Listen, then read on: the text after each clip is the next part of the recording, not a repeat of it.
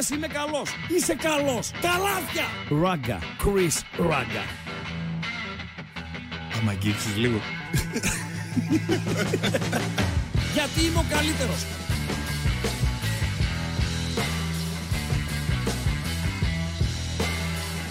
Στον επόμενο! Στον επόμενο!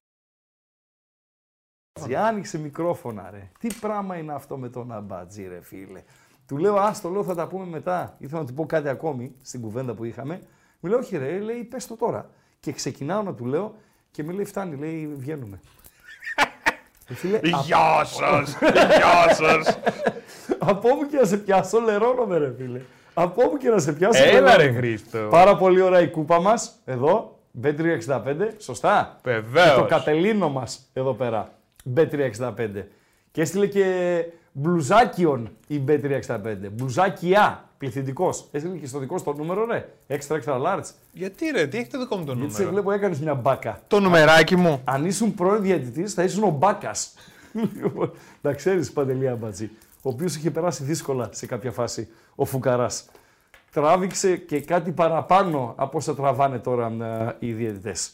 Λοιπόν, τι γίνεται. Λέει ένας φίλος, γραμμές από το ξεκίνημα. Δώστε μας 5-10 λεπτά, βαριά, να δούμε τα πρώτα μηνύματα, να δώσουμε κλειδιά, αντικλείδια και δεν συμμαζεύεται και θα ανοίξουμε γραμμές. Παρέα θα την πάμε τη σημερινή εκπομπή, αν φυσικά έχετε διάθεση επικοινωνίας. Γιατί έτσι όπως είναι η κατάσταση, νομίζω ότι παίζει...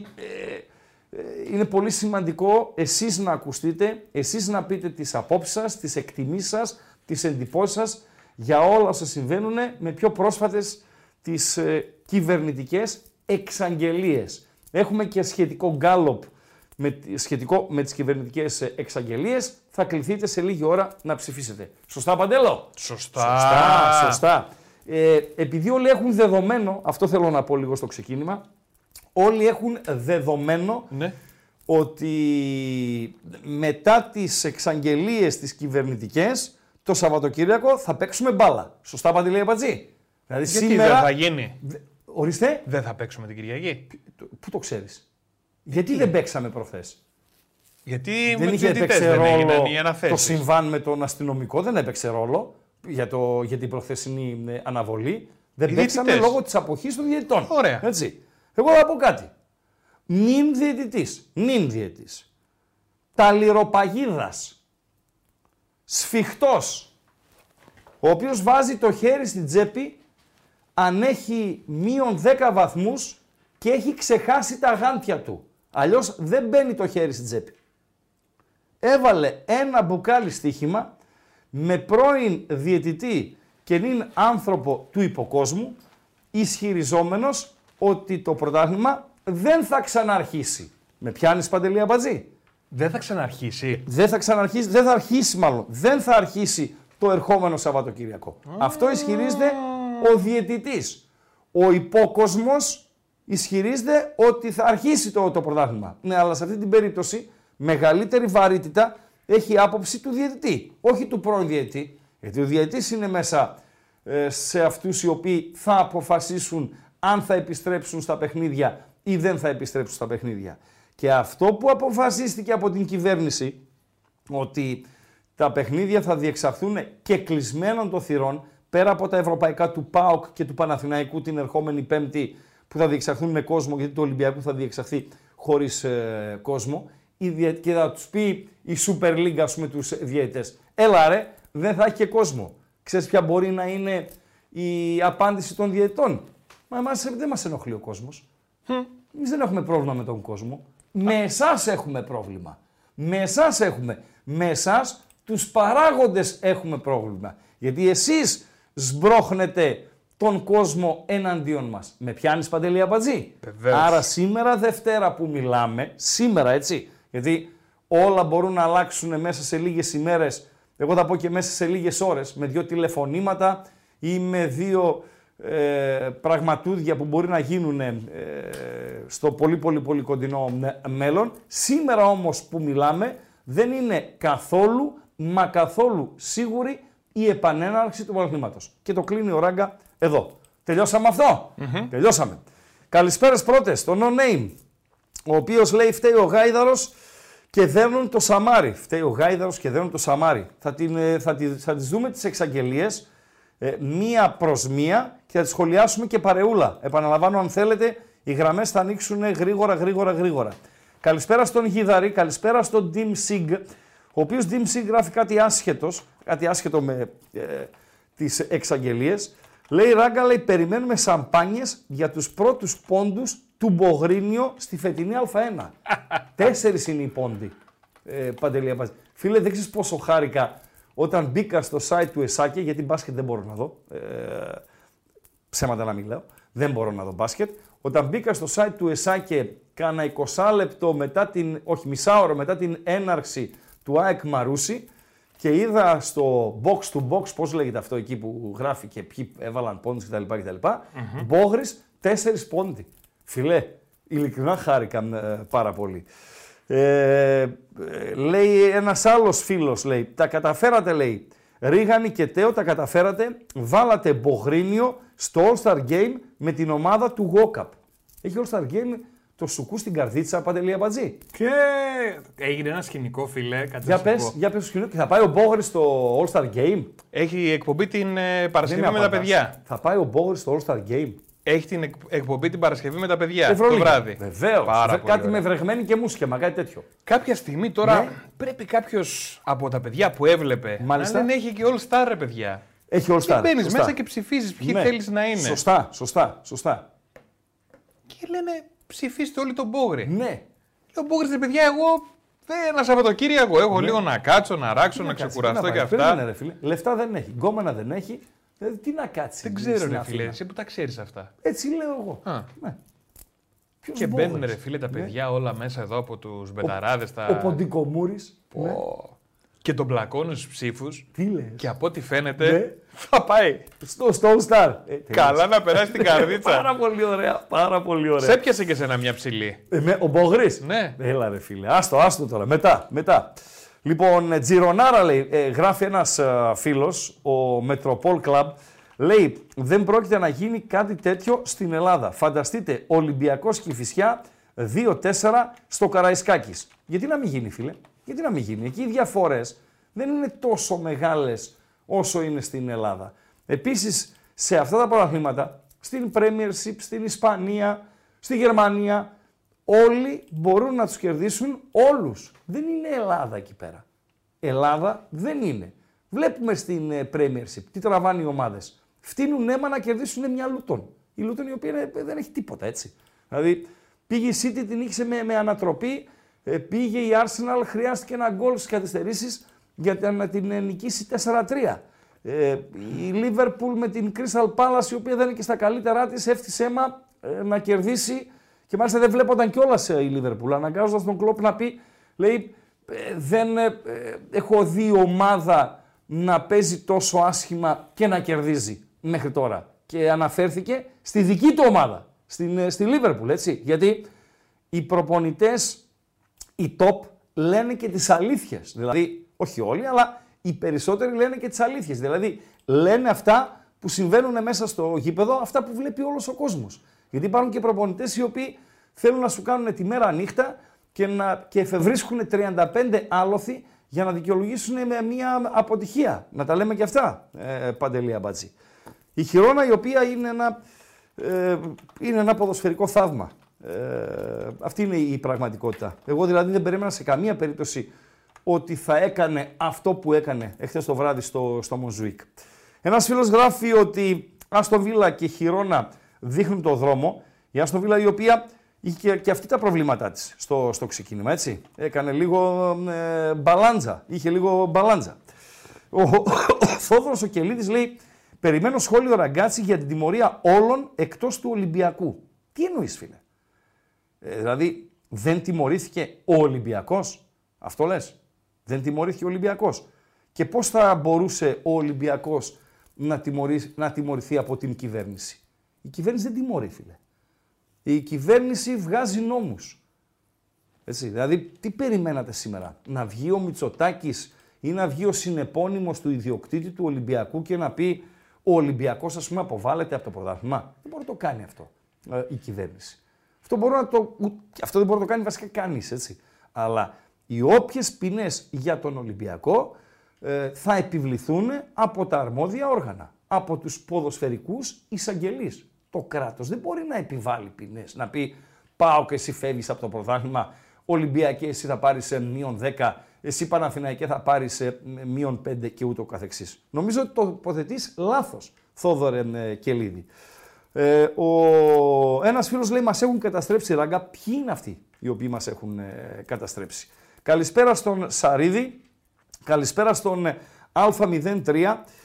Δεν νομίζω φίλε ότι η δύναμη πλέον του Μαρινάκη όσον αφορά στα κέντρα αποφάσεων ειδικά για το ποδόσφαιρο είναι η ίδια συγκριτικά με το προηγούμενο διάστημα. Δηλαδή συγκριτικά με πέρσι, με πρόπερσι, με πριν από 3 χρόνια. Εκτός κι αν όλα όσα λέγονται και όλα όσα γράφονται είναι στάχτη και είναι παπάς. Γιατί σε πολλές των περιπτώσεων είναι ανοιχτή η κόντρα Ολυμπιακού κυβέρνησης. Φαίνεται μέσα και από τις ανακοινώσεις του Ολυμπιακού και από τις δηλώσεις του Προέδρου του Ολυμπιακού και από τις απαντήσεις των εκπροσώπων της κυβέρνησης. Αυτή είναι η δική μου αίσθηση μέσα από αυτό που βλέπω και διαβάζω, έτσι.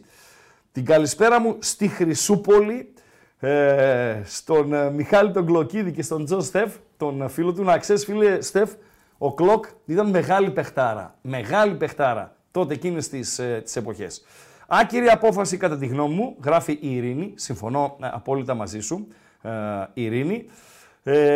Ράγκα λέει τελείωσαν τον ΠΑΟΚ με συνοπτικές διαδικασίες. Ήταν η μόνη ομάδα που προόδευε σε όλους τους τομείς. Διαφωνώ, Αποστόλη. Διαφωνώ ότι τον τελείωσαν τον ΠΑΟΚ.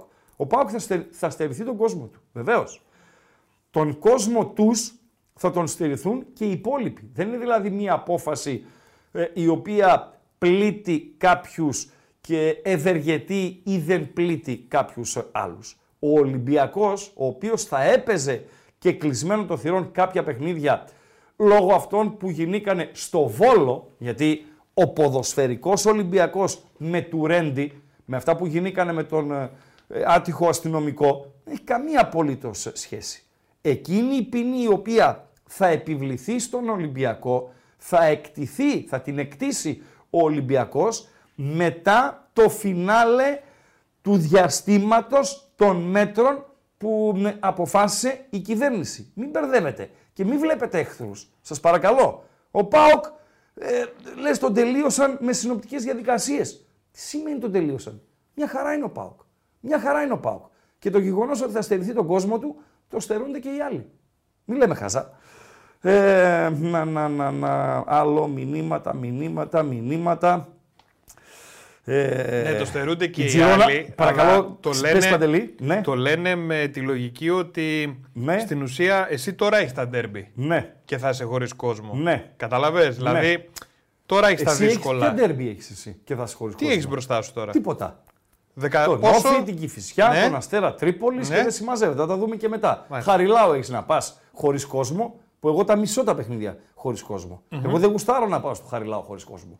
Εγώ θέλω να πάω στο Χαριλάου, στο Καραϊσκάκι, στη Φιλαδέλφια, στη Λεωφόρο, με 25-30 όσο χωράει ένα γήπεδο, να είναι κρεμασμένοι πάνω από το κεφάλι μου. Και αν κερδίσω, να κερδίσω σε γεμάτο γήπεδο με τη μαγιά μου κτλ. Να πάω στο Χαριλάου με κενές εξέδρες. Ο ΠΑΟΚ θα παίξει με Παναθηναϊκό και ΑΕΚ στην Τούμπα χωρίς κόσμο. Ναι, αλλά και οι υπόλοιποι και οι άλλοι έχουν ντέρμπι. Και μάλιστα οι άλλοι έχουν και Παναθηναϊκό και ΑΕΚ και Ολυμπιακό. Ο Ολυμπιακός είναι μετά την απόφαση. Τι λες? Ναι. Πότε τελειώνει η απόφαση? 12 Φεβρουαρίου. Πότε παίζει με τον Ολυμπιακό? 17-18. Όχι 10. Όχι. Αφού μετακυλείται. Μετακυλήθηκε. Δεν μπορεί να γίνει κάτι διαφορετικό, Παντέλο. Δεν μπορεί. Είναι πολύ δύσκολο το καλεντάρι. Εντάξει, τι να κάνουμε δηλαδή. Τι να κάνουμε δηλαδή. Εγώ διαφωνώ κάθετα, άσχετα με το ποιος φταίει και ποιος δεν φταίει. Άσχετα αν ο Ολυμπιακός είναι ο αρνητικός πρωταγωνιστής των τριών τελευταίων γεγονότων. Τραγικών ή λιγότερο τραγικών. Πολύ σοβαρών ή λιγότερο σοβαρών. Η φωτοβολίδα στο μάτς με τον Παναθηναϊκό που διεκόπη, τα όσα γινήκανε στο Βόλο και αυτά που γινήκανε με τον άνθρωπο, τον άτυχο, τον αστυνομικό. Αρνητικοί πρωταγωνιστές είναι Ολυμπιακοί. γυρίστε τον χρόνο πίσω και μετρήστε πόσες φορές, είτε σε μικρότερο, είτε σε μεγαλύτερο βαθμό, ήμασταν εμείς οι αρνητικοί πρωταγωνιστές. Οι οπαδοί του ΠΑΟΚ, οι οπαδοί του Άρη, του Παναθηναϊκού και της ΑΕΚ. Μην βγάζουμε την ουρά μας απ' έξω, επειδή αυτή την εποχή ο Ολυμπιακός, οι οπαδοί του είναι οι πιο ζωηροί από τους άλλους. Υπήρχαν εποχές που ήμασταν και εμείς πολύ ζωηροί. Να μην τα αριθμίσω τώρα, γιατί θα χρειαστώ ολόκληρη την εκπομπή για να τα βάλω στη σειρά. Προσέξτε λίγο. Το οπαδικό σας, η αγάπη σας για την ομάδα ή το μίσος σας, η αντιπάθειά σας, η απέχθειά σας προς τον Ολυμπιακό ή προς κάποια άλλη ομάδα, μη σας χαλάνε το μυαλουδάκι και μου γράφετε και σκέφτεστε πραγματούδια, τα οποία δεν υφίστανται, έτσι. Ο κακομαθημένος μας έχει καταγράψει, Ράγκα, ή αυτή ή κανείς, αυτό γίνεται. Αν μας έχει καταγράψει, φίλε, το κράτος στέει. Τα έχω πει πάρα πολλές φορές. Για ό,τι συμβαίνει, για την ατιμορρησία, για την επιλεκτική επιβολή ποινών, για το ότι κάποιοι αλωνίζουν. Δηλαδή, αν αλωνίζει ο Μαρινάκης, δεν φταίει ο Μαρινάκης, φταίει το κράτος. Αν αλωνίζει ο Κούγιας, δεν φταίει ο Κούγιας, το κράτος φταίει. Αν αλωνίζει ο Μπέος, δεν φταίει ο Μπέος, φταίει το κράτος που τον αφήνει και αλωνίζει. Με πιάνετε, Παντελή, δώσε κλειδιά, αντικλείδια κτλ. Παίρνα το μαδέρι στη συνέχεια από κάτω, να ανοίξουμε γραμμές, να έχει τη δυνατότητα ο κόσμος να επικοινωνήσει, να τα πούμε και συνεχίζουμε και με τα μηνύματα, με τις γραμμές φυσικά, προτεραιότητα απόψε, αλλά και με όσα έχουμε ετοιμάσει ως εκπομπή για εσάς. Παντέλο. Λοιπόν, το κλειδί είναι το εξής ένα, παιδιά, είναι το YouTube το ίδιο. Οπότε εδώ που μας βλέπετε θέλουμε οπωσδήποτε like. Τώρα σηκώνει να πω χαζομαρίτσα σήμερα. Συγγνώμη ρε φίλε, γιατί συγγνώμη, βεβαίως θα πεις χαζομαρίτσα. Τι σχέση έχει, δηλαδή η χαζομαρίτσα είναι όλα εκπομπή. Λίγο στον αέρα. Για πες. Φίλε, το κλίμα που είναι διαμορφωμένο, έτσι. Εμείς δεν μπορούμε να λύσουμε προβλήματα. Ούτε αποφάσεις λαμβάνουμε, ούτε καταστάσεις επηρεάζουμε. Οπαδοί είμαστε. Λιγότερο ή περισσότερο φανατικοί. Μπασμένοι ή απομακρυσμένοι. Με παρουσία στο γήπεδο ή χωρίς έντονη παρουσία στο γήπεδο. Ως εκεί κουβέντα θα κάνουμε. Σαν να είμαστε σε ένα καφενείο με τη διαφορά ότι θα είμαστε πιο ευπρεπείς συγκριτικά με ένα καφενείο και με μια οχλαγωγία. Λέει ένας φίλος, ο ΠΑΟΚ είχε το momentum. Το momentum, γιατί στο αφαιρεί κανείς το momentum.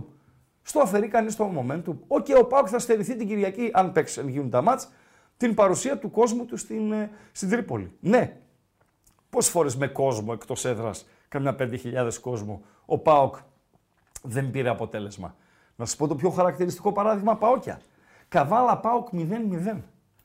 Είχε κόσμο ο ΠΑΟΚ εκείνη την ημέρα, γέμισε και το γήπεδο της Χρυσούπολης.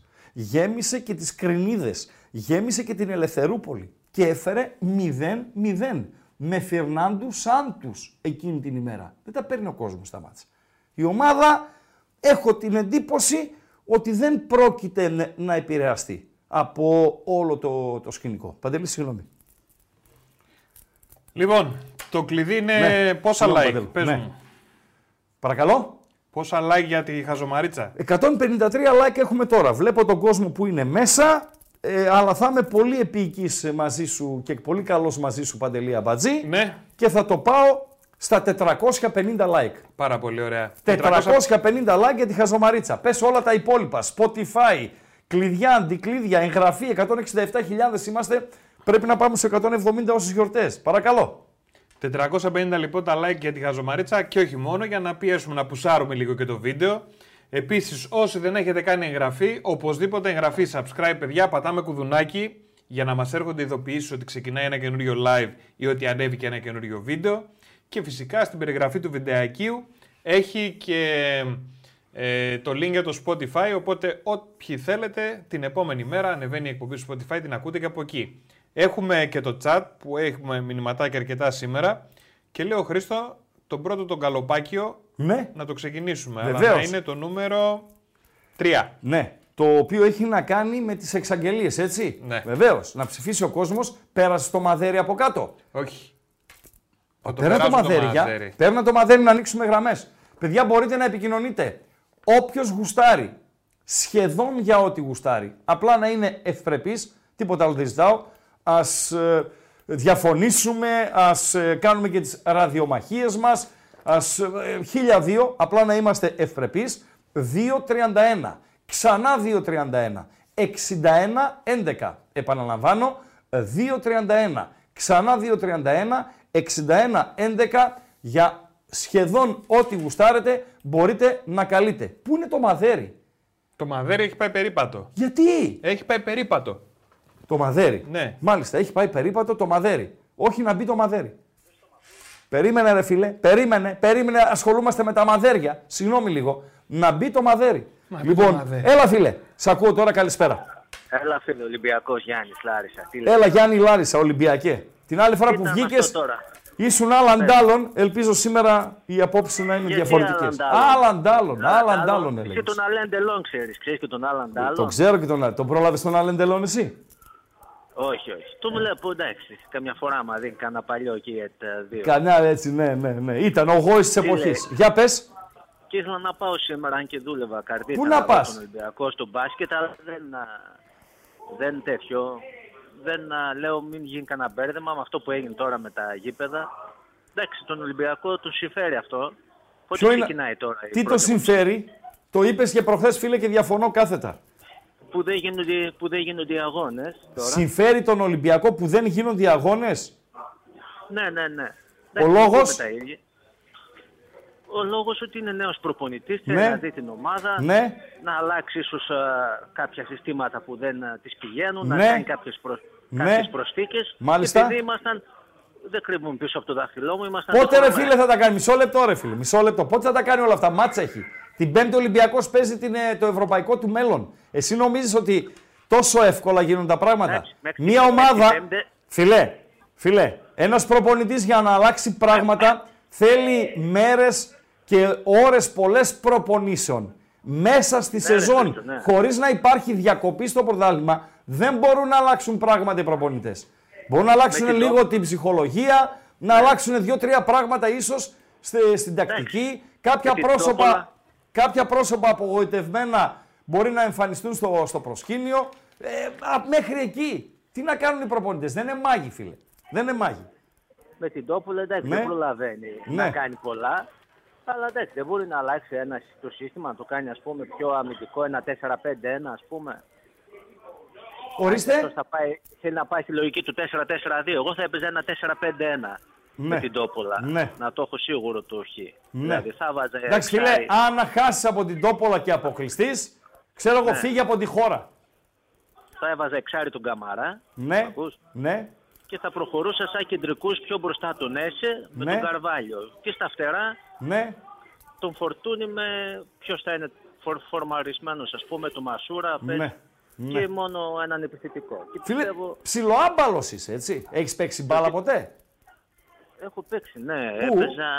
Έπαιζα αριστερό, γάμα αριστεχνική και β, αριστερό μπακ και αριστερό εξτρέμμα. Σε ποιο νομό? Γάμα αριστεχνική και β, σε ποιο νομό? Νομό Τρικάλο. Φαντάζομαι. Επίπεδο εκεί πρέπει να... Δυο αριστερές παντόφλες πρέπει να φορούσες.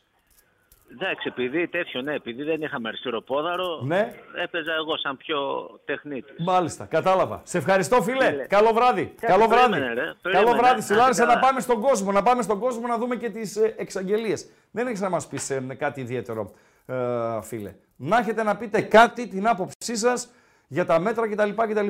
Το γκάλοπ, Παντελή Αμπαζή, είναι έτοιμο να ανέβει? Θα το βάλω εγώ τώρα. Ωραία. Ναι. Βάλε το γκαλοπάκι να τρέχουμε και το γκαλοπάκι. Έλα, φίλε. Καλησπέρα. Καλησπέρα και εσένα. Από Αμπελόκηπη Θεσσαλονίκης πάω. Αμπελόκηπη Θεσσαλονίκης. Όχι Αθηνών. Όχι. Εκείνη είναι η Μαϊμού Αμπελόκηπη, να ξέρεις. Ναι. Λοιπόν, μια ερώτηση θέλω να κάνω. Παρακαλώ. Πόσες φορές έχουν γίνει επεισόδια που έχουν κάνει π.χ. οι παουξίδες, αργανοί, τα πάντα και έχουν τιμωρηθεί όλες οι ομάδες? Εννοείς δηλαδή αυτό που λέμε, γιατί νομίζω αυτό πρέπει να είναι, ακούω πολιτικές ειδήσεις καμιά φορά, δεν το καταλαβαίνω απόλυτα, αλλά πρέπει να είναι τα κάθετα μέτρα, δηλαδή που ισχύουν για όλους, έτσι. Ναι. Φίλε, να ξέρεις, το συμβάν με τον αστυνομικό έπαιξε το ρόλο, να ξέρεις. Την πληρώνουν όλοι λόγω του συμβάντος με τον αστυνομικό. Είχαμε ευρωπαϊκό παιχνίδι. Μισό λεπτό. Σκοτώθηκαν παιδιά στους δρόμους. Σωστά. Από οπαδικές διαμάχες, τέλος πάντων κτλ. Φύγανε παιδιά. Χάθηκε το παιδί της ΑΕΚ που κατέβηκαν οι Κροάτες στην Ελλάδα. Σωστά. Εννοείται. Ωραία. Δεν πάρθηκαν αυτά τα μέτρα. Με το που έγινε αυτό με τον αστυνομικό, αυτό ήταν όχι η αφορμή, η αιτία, έτσι πρόσεξε, όχι η αφορμή, η αιτία να ληφθεί η συγκεκριμένη απόφαση. Έπεσε η φωτοβολίδα στο Ολυμπιακός Παναθηναϊκός. Έπεσε. Πάρθηκαν αυτά τα μέτρα. Όχι. Έκαναν οι Γαύροι ό,τι έκαναν στο Βόλο. Πάρθηκαν αυτά τα μέτρα. Θα είχαμε πρωτάθλημα άμα δεν είχαν αποχή οι διαιτητές. Σωστά. Εννοείται. Ωραία. Άρα το συμβάν στον αγώνα βόλεϊ, να είχαμε να λέγανε ο αγώνας βόλεϊ, οτιδήποτε σκάκι να ήταν, αυτά που ήταν να συμβούν θα συνέβαιναν, οδήγησαν την κυβέρνηση στο να πάρει αυτά τα μέτρα. Παρακαλώ. Δεν είναι δηλαδή αυτό που λες εσύ ότι κάναμε επεισόδια εμείς με την Paris Saint-Germain. Κάναμε σε ΠΑΟΚ ΚΑΕΚ. Κάναμε σε ΠΑΟΚ Ολυμπιακός. Τιμωρηθήκαμε. Με αφαιρέσεις βαθμών, με αποκλεισμούς, με κλειστή την τούμπα κτλ. Οκ. Και ο Ολυμπιακός για τα επεισόδια που έκανε δεν τιμωρήθηκαν όλοι οι υπόλοιποι. Το επεισόδιο με τον εμπλεκόμενο, τον άτυχο αστυνομικό. Αυτό οδήγησε την κυβέρνηση να πάρει αυτά τα μέτρα. Ναι, δεν θα διαφωνήσω σε αυτό. Το ερώτημα όμως είναι άλλο. Μου παίρνει κάποια μέτρα τα οποία αφοράνε το ποδόσφαιρο. Για ποιο θα πάγαιναν στο πόλο. Ναι. Δεν θα βοηθήσουν μέτρα για το ποδόσφαιρο, ενώ ο αδισμός, ο χουλιγανισμός μπορεί να βρεθεί σε οποιοδήποτε γήπεδο, σε οποιοδήποτε άθλημα, σε οποιαδήποτε ομάδα. Βεβαίως. Έπρεπε να πάρθουν για όλο τον αθλητισμό, είτε να μην πάρθουν καθόλου μέτρα. Εγώ αυτή την άποψη. Συμφωνώ μαζί σου. Συμφωνώ. Δηλαδή δεν είναι μέτρα αυτά, είναι ημίμετρα. Είναι αποφάσεις άμπαλων οι οποίοι θέλανε κάτι να κάνουνε και κάνανε αυτό το έκτρωμα. Γιατί περί εκτρώματος πρόκειται, έτσι.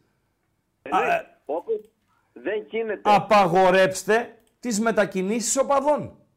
Είναι ένα μέτρο. Αυτό που σκέφτονται να κάνουν οι Γάλλοι. Στη Γαλλία, σε παιχνίδι της Ναντ πρόσφατα, σκοτώθηκε ένας οπαδός. Σκέφτονται να απαγορεύσουν τις μετακινήσεις και μία πρώτη κίνηση είναι ότι το Υπουργείο Αθλητισμού της Γαλλίας απαγορεύει τους οπαδούς της Σεβίλης να βρεθούν αύριο στο Φελίξ Μπολάρ για το παιχνίδι της Λανς με τη Σεβίλη. Απαγορεύοντας την μετακίνηση των οπαδών, τουλάχιστον έχουμε λιγότερες πιθανότητες για το face-to-face.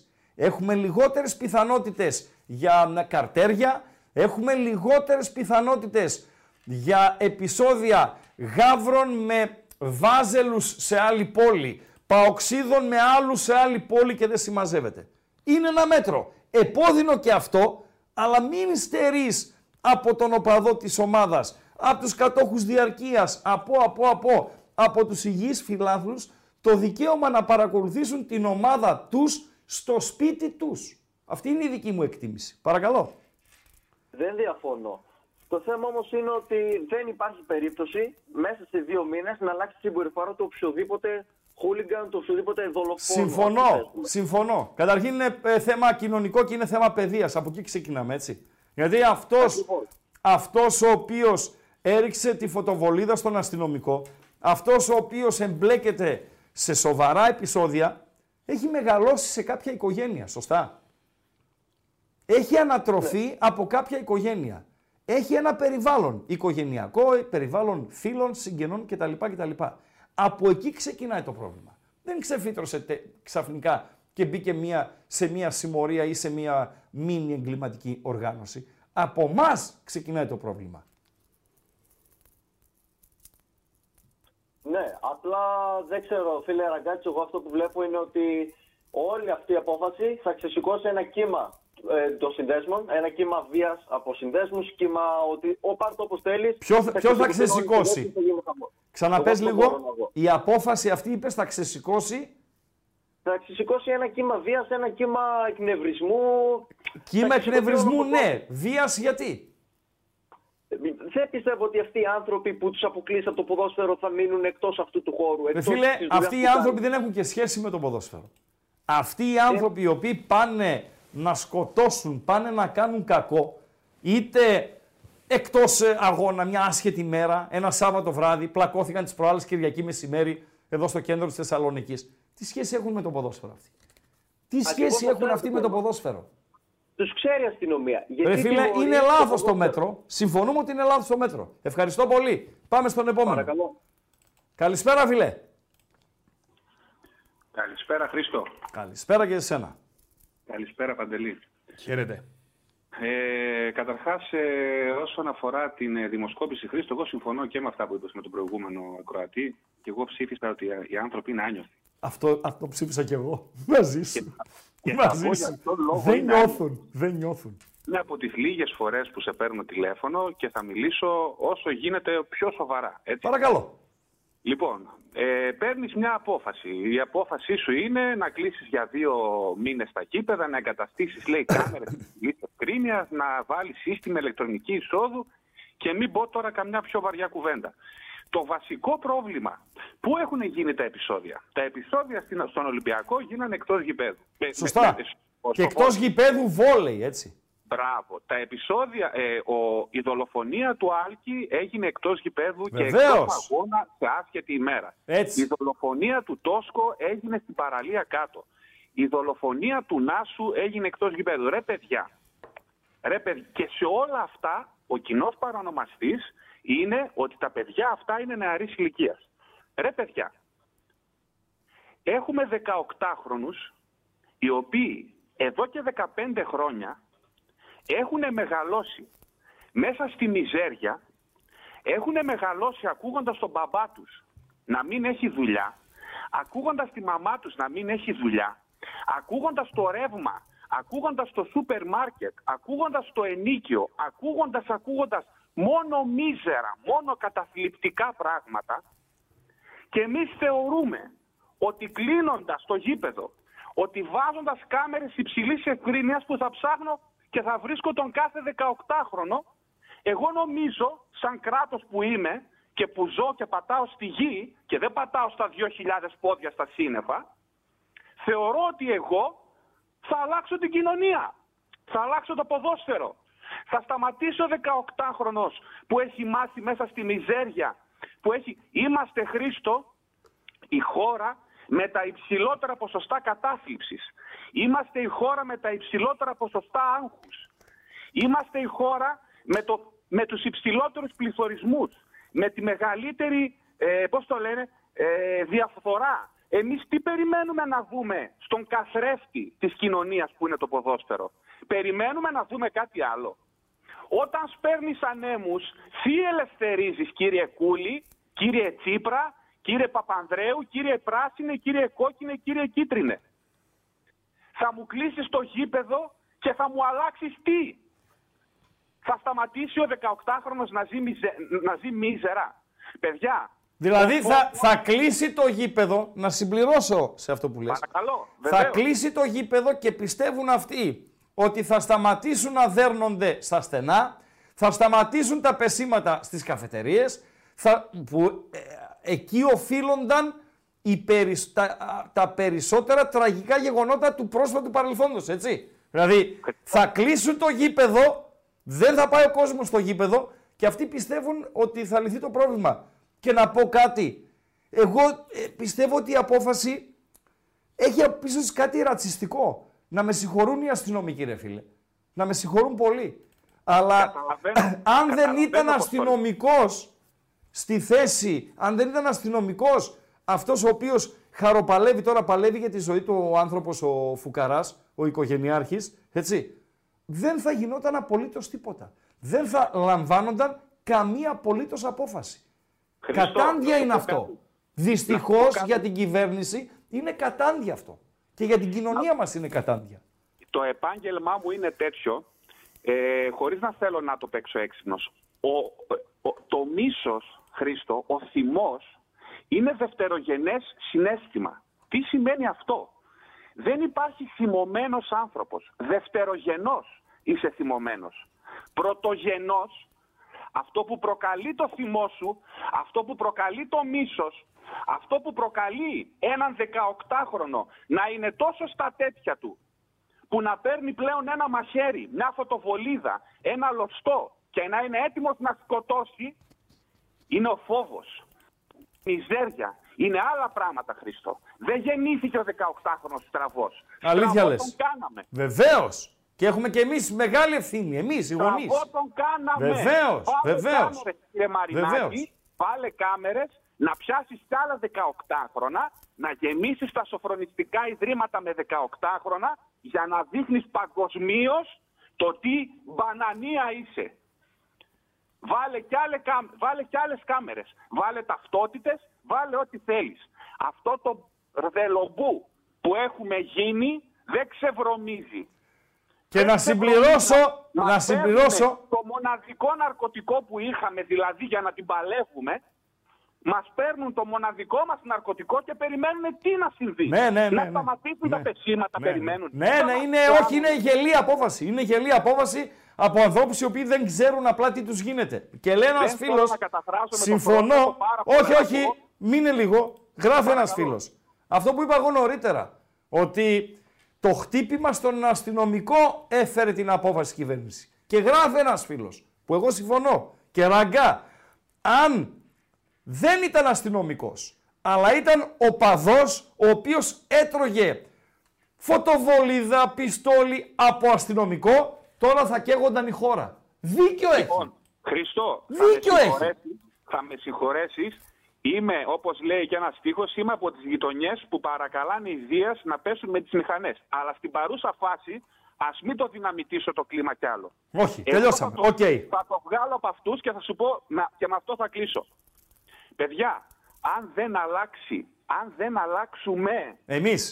αλλάξουμε, παιδιά, θα θερίζουμε, Παντελή μου, Ράγκα μου, Θανάση μου, θα θερίζουμε θύελες. Τα παιδιά μας θα γίνονται όλο και χειρότερα. Όσον αφορά στο ρημάδι το ποδόσφαιρο, μόνο οι παράγοντες και μάλιστα οι μεγαλοπαράγοντες που ασχολούνται με αυτό, μόνο αυτοί μπορούν να φέρουν ειρήνη. Κανείς άλλος. Θα διαφωνήσω, αλλά δεν θα πάρω κι άλλο χρόνο. Ευχαριστώ. Θα διαφωνήσω. Καλή συνέχεια, παιδιά. Καλό βράδυ. Έλα, φίλε, καλησπέρα. Καλησπέρα. Χαίρετε. Βεβαίως. Δημήτρης από Έδεσσα, χάρηκα πολύ. Γεια σου, Δημητράκη, καταράχτη. Θέλω να συμπληρώσω το λόγο του προηγούμενου, δηλαδή ότι ποδοσφαιρική εκπομπή έχω πάρει όλα αυτά τα χρόνια, δεν έχω ακούσει κάτι πιο σωστό από το προηγούμενο τηλεφώνημα, πιο συμπληρωμένο, αλλά θέλω να πω κι εγώ κάτι για την απόφαση, να συμπληρώσω δηλαδή. Άμα είναι μάγκες αυτή της κυβέρνησης, τι πρέπει να κάνουν? Να στείλουν δίωξη ό,τι είναι αρμόδιοι, μέσα στους συνδέσμους που είναι μέσα στην κόκα, μέσα στην πρέζα, μέσα στο χόρτο, να μπουν μέσα να τα καθαρίσουν όλα. Διότι τι κάνουν αυτοί? Και άμα είσαι μάγκας και εσύ και όποιος ακούει την εκπομπή να του παραδεχτεί. Στέλνει, είναι εκεί τα πιτσιρίκια, όπως είπε και προηγούμενος, 18, 20 μέχρι 30, που είναι χρήστες ναρκωτικών τα παιδιά. Και αυτοί με το 30 ευρώ μεροκάματο, πώς να πιούνε τα ναρκωτικά, τη δόση τους κάθε μέρα που είναι 35-40 ευρώ. Εσύ λες και ότι οι σύνδεσμοι παίζουν καταλυτικό ρόλο σε αυτό που ζούμε. Εννοείται, ο κυρίαρχος είναι. Δηλαδή, εγώ, σαν χρήστης ναρκωτικών, που πρέπει να βρω 30-35-40 ευρώ τη μέρα, και ο σύνδεσμος μου τα δίνει τζάμπα. Και μου λέει απλά, πάρε ένα μαχαίρι, κάνε περιβολία και μόλις ακούσει. Μισό λεπτό. Ναι, αυτά που λες τώρα είναι χοντρά. Αυτά τα λες με δική σου πειρά. Τα έχεις ζήσει και τα λες. Ή τα φαντάζεσαι? Τα φαντάζομαι, άμα τα φανταζόμουν. Φιλέ, να σου... γινόντουσαν και ναι, συγγνώμη. Τα φαντάζεσαι ή τα έχεις ζήσει? Γιατί το χοντρένεις. Δεν μπορώ να πω τώρα. Φυσικά, γιατί δεν μπορείς να πεις. Εγώ λέω μια κατάσταση. Χωρίς ονοματεπώνυμο μιλάς, φίλε. Είσαι ο φίλος από την Έδεσσα. Οκ. Να είναι από δική σου. Μισό λεπτό. Είναι δικά σου βιώματα αυτά. Γιατί είναι χοντρά αυτά. Που έχω ακούσει, ναι. Άλλο τι έχεις ακούσει. Φίλε, ελληνικά μιλάω. Λίγα ελληνικά μιλάω, αλλά αυτά τα λίγα νομίζω είναι σωστά. Τα έχεις ζήσει εσύ ή τα άκουσες? Μου τα έχουν πει. Ευχαριστώ, φίλε. Καλό βράδυ. Δηλαδή, βγαίνετε και λέτε, τους τσουβαλιάζετε όλους, λες εσύ ότι κάποιος παίρνει κούτρα ναρκωτικά από σύνδεσμο αρκεί να κάνει τα χατήρια των συνδεσμητών και στο ερώτημα το έχεις ζήσει αυτό, το έχεις ζήσει, είναι βίωμα δικό σου. Λες όχι, το έχω ακούσει. Παιδιά, είναι το λιγότερο ανεύθυνο να μεταφέρεις στον αέρα μιας εκπομπής κάτι τόσο σοβαρό, το οποίο δεν είναι δικό σου βίωμα, επειδή το άκουσες. Με όλο το συμπάθειο, φίλε μου, από την Έδεσα, αλλά το ξεχύλωσες. Ευχαριστώ. Καλησπέρα στον επόμενο. Καλησπέρα, εγώ είμαι. Χαίρετε, εσύ. Καλησπέρα. Καλησπέρα. Πήρα πριν από 2 εβδομάδες περίπου τηλέφωνο στην εκπομπή, μετά το μεγάλο διπλό του ΠΑΟΚ, μέσα στη Γερμανία, και σου είχα πει τότε ότι είμαι περήφανος ΠΑΟΚτσής. Αν θυμάσαι, είχαμε μια κουβέντα. Σε θυμάμαι περήφανε. Σήμερα είμαι πιο αγανακτισμένος από ποτέ. Αν με πιάσεις από τη μύτη, σκάω. Νιώθω την αδικία για πολλωστή φορά να κυλάει μέσα στο αίμα μου. Πραγματικά σου μιλάω, ντρέπομαι. Ως Παοξής ή ως οπαδός? Ως Έλληνας. Ως Έλληνας. Συνέχισε. Ντρέπομαι γιατί νομίζουν όλα ότι λύνονται με τέτοιες χαζομάρες. Οι άνθρωποι που έχουν φύγει τα τελευταία 2-3 χρόνια από οπαδική βία, όπως θυμάμαι εγώ τώρα, μπορείς να προσθέσεις και εσύ αν μπορείς να με βοηθήσεις λίγο, ο Τούσκο, ο Βούλγαρος στην Θεσσαλονίκη, που ήταν οπαδός του Άρη, έφυγε σε δυστύχημα, εκτός γηπέδου. Βεβαίως. Έφυγε κάτω από το σπίτι του. Σωστά. Εκτός γηπέδου. Ο φίλος της ΣΑΕΚ, ο Μιχάλης, έφυγε έξω από το γηπέδο της ΣΑΕΚ. Σωστά μιλάς. Από επιδρομή Κροατών που ήρθαν 1.300 χιλιόμετρα ανενόχλητοι και μπήκαν στη χώρα μας. Όχι 1.300 ρε φίλε, καμιά 5.000 είναι η Κροατία. Συνέχισε. Σωστά μιλάς. Όσο είναι. Μιλάς σωστά. Λοιπόν, όλα αυτά έγιναν εκτός γηπέδου. Ο Ολυμπιακός την προηγούμενη εβδομάδα δεν μπορεί να κερδίσει τον τελευταίο Βόλο και κάνει επεισόδια. Πάει στο βόλεϊ και κάνει αυτό το πράγμα. Το Παναθηναϊκό μες στην έδρα του είναι στο 1-1 και πετάει κροτίδα στον παίκτη του Παναθηναϊκού. Σε όλα αυτά υπάρχει ένας και ένας παλαιονομαστής τη φετινή χρονιά. Τη φετινή χρονιά ο ΠΑΟΚ έχει κάνει και αυτός δικά του εγκλήματα παλιότερα. Γιατί όμως να την πληρώσει τη φετινή χρονιά ο ΠΑΟΚτής, ο Παναθηναϊκός? Λόγω του συμβάντος είναι απλό. Είναι απλό. Λόγω του συμβάντος με τον αστυνομικό και λόγω του ότι αυτοί που μας κυβερνούν και αποφασίζουν, βασικά οι περισσότεροι εκ των συμβούλων του Πρωθυπουργού, δεν νιώθουν. Δεν νιώθουν, φίλε. Δεν νιώθουν. Απλά. Το λέω απλά. Δηλαδή δεν μπορώ να χρησιμοποιήσω κάτι άλλο. Δεν νιώθουν. Okay. Δεν μου λέτε για ποιο λόγο υπάρχουν τα εισιτήρια διαρκείας. Για να παρακολουθείς την ομάδα, να έχεις εγγυημένη θέση στο γήπεδο. Α, ωραία. Ένας φίλος της ΣΑΕΚ, στο καινούριο γήπεδο, στο πιο καινούριο γήπεδο της Ευρώπης αυτή τη στιγμή, έτσι. Στο πιο καινούριο γήπεδο της Ευρώπης. Το ελάχιστο εισιτήριο διαρκείας της φετινής χρονιάς της ΣΑΕΚ στο ποδόσφαιρο ήτανε 500 ευρώ. Σωστά. Το πιο απλό, έτσι. Σωστά. Αυτός ο άνθρωπος που έβγαλε από το στέρημά του και άλλοι 26.000 φίλων της ΣΑΕΚ που είναι παράδειγμα προς μίμηση προς όλους μας, θα στερηθεί να δει 5 εντός έδρας αγώνες της ομάδας του. Βεβαίως. Και μεταξύ αυτών και ντέρμπι. Και βλέπουμε. Και έχει ο Θεός. Και εγώ, δηλαδή αυτό το πράγμα είναι... Δεν είναι μόνο η ΑΕΚ και δεν έχει να κάνει με, με το κόστος. Και ο ΠΑΟΚ και ο Παναθηναϊκός. Να σου πω κάτι. Και ο Γαύρος κάτοχος εισιτήριου διαρκείας, που δεν είναι τα μούτρα του ίδια με αυτούς οι οποίοι εμπλέκονται στα επεισόδια.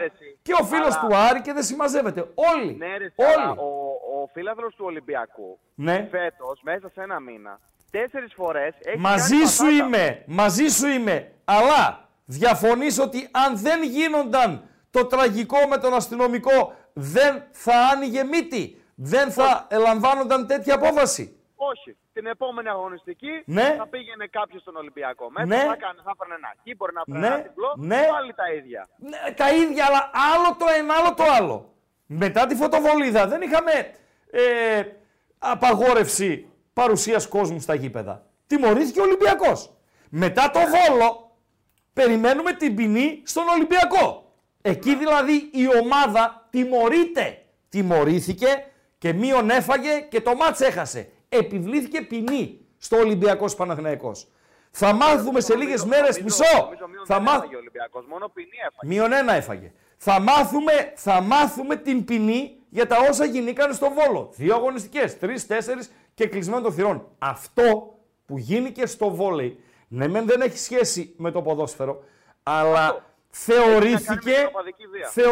θεωρήθηκε πολύ extreme και η απόφαση η οποία ελήφθη είναι 100% λάθος. 100%. Το Σάββατο παίζει ο Ολυμπιακός Παναθηναϊκός στον Ερασιτέχνη. Ναι, θα γίνει και κλεισμένο των θυρών, αποφασίστηκε πριν από λίγο. Ναι, βεβαίως. Κάτι τελευταίο για να σου πω κάτι. Παρακαλώ. Ο κόσμος δεν θα πάει στο γήπεδο, σωστά. Ναι. Πού θα τα δει τα παιχνίδια. Τα ίδια λέμε. Πού θα τα δει. Δεν θα τα δει σε κάποιο καφέ, σε κάποιο έτσι. Γιατί οι μισοί δεν είναι και συνδρομητές. Αν λοιπόν στα καφέ που παρακολουθούν τα παιχνίδια, οι μεν και οι δε. Δεν θέλω να γίνω κινδυνολόγος. Έχει 2 ντέρμπι στο ξεκίνημα του 24. ΑΕΚ Ολυμπιακός και Άρης ΠΑΟΚ.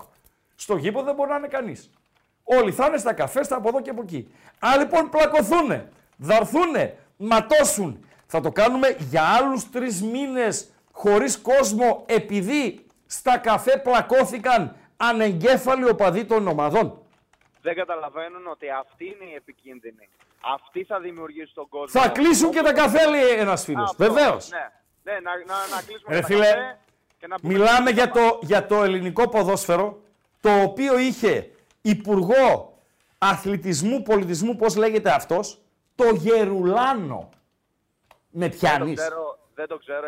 Γερουλάνο δεν ξέρεις. Ο Γερουλάνος είναι γόνος, οπότε λέει πιάτσα, μιας οικογένειας ονομαστής κτλ.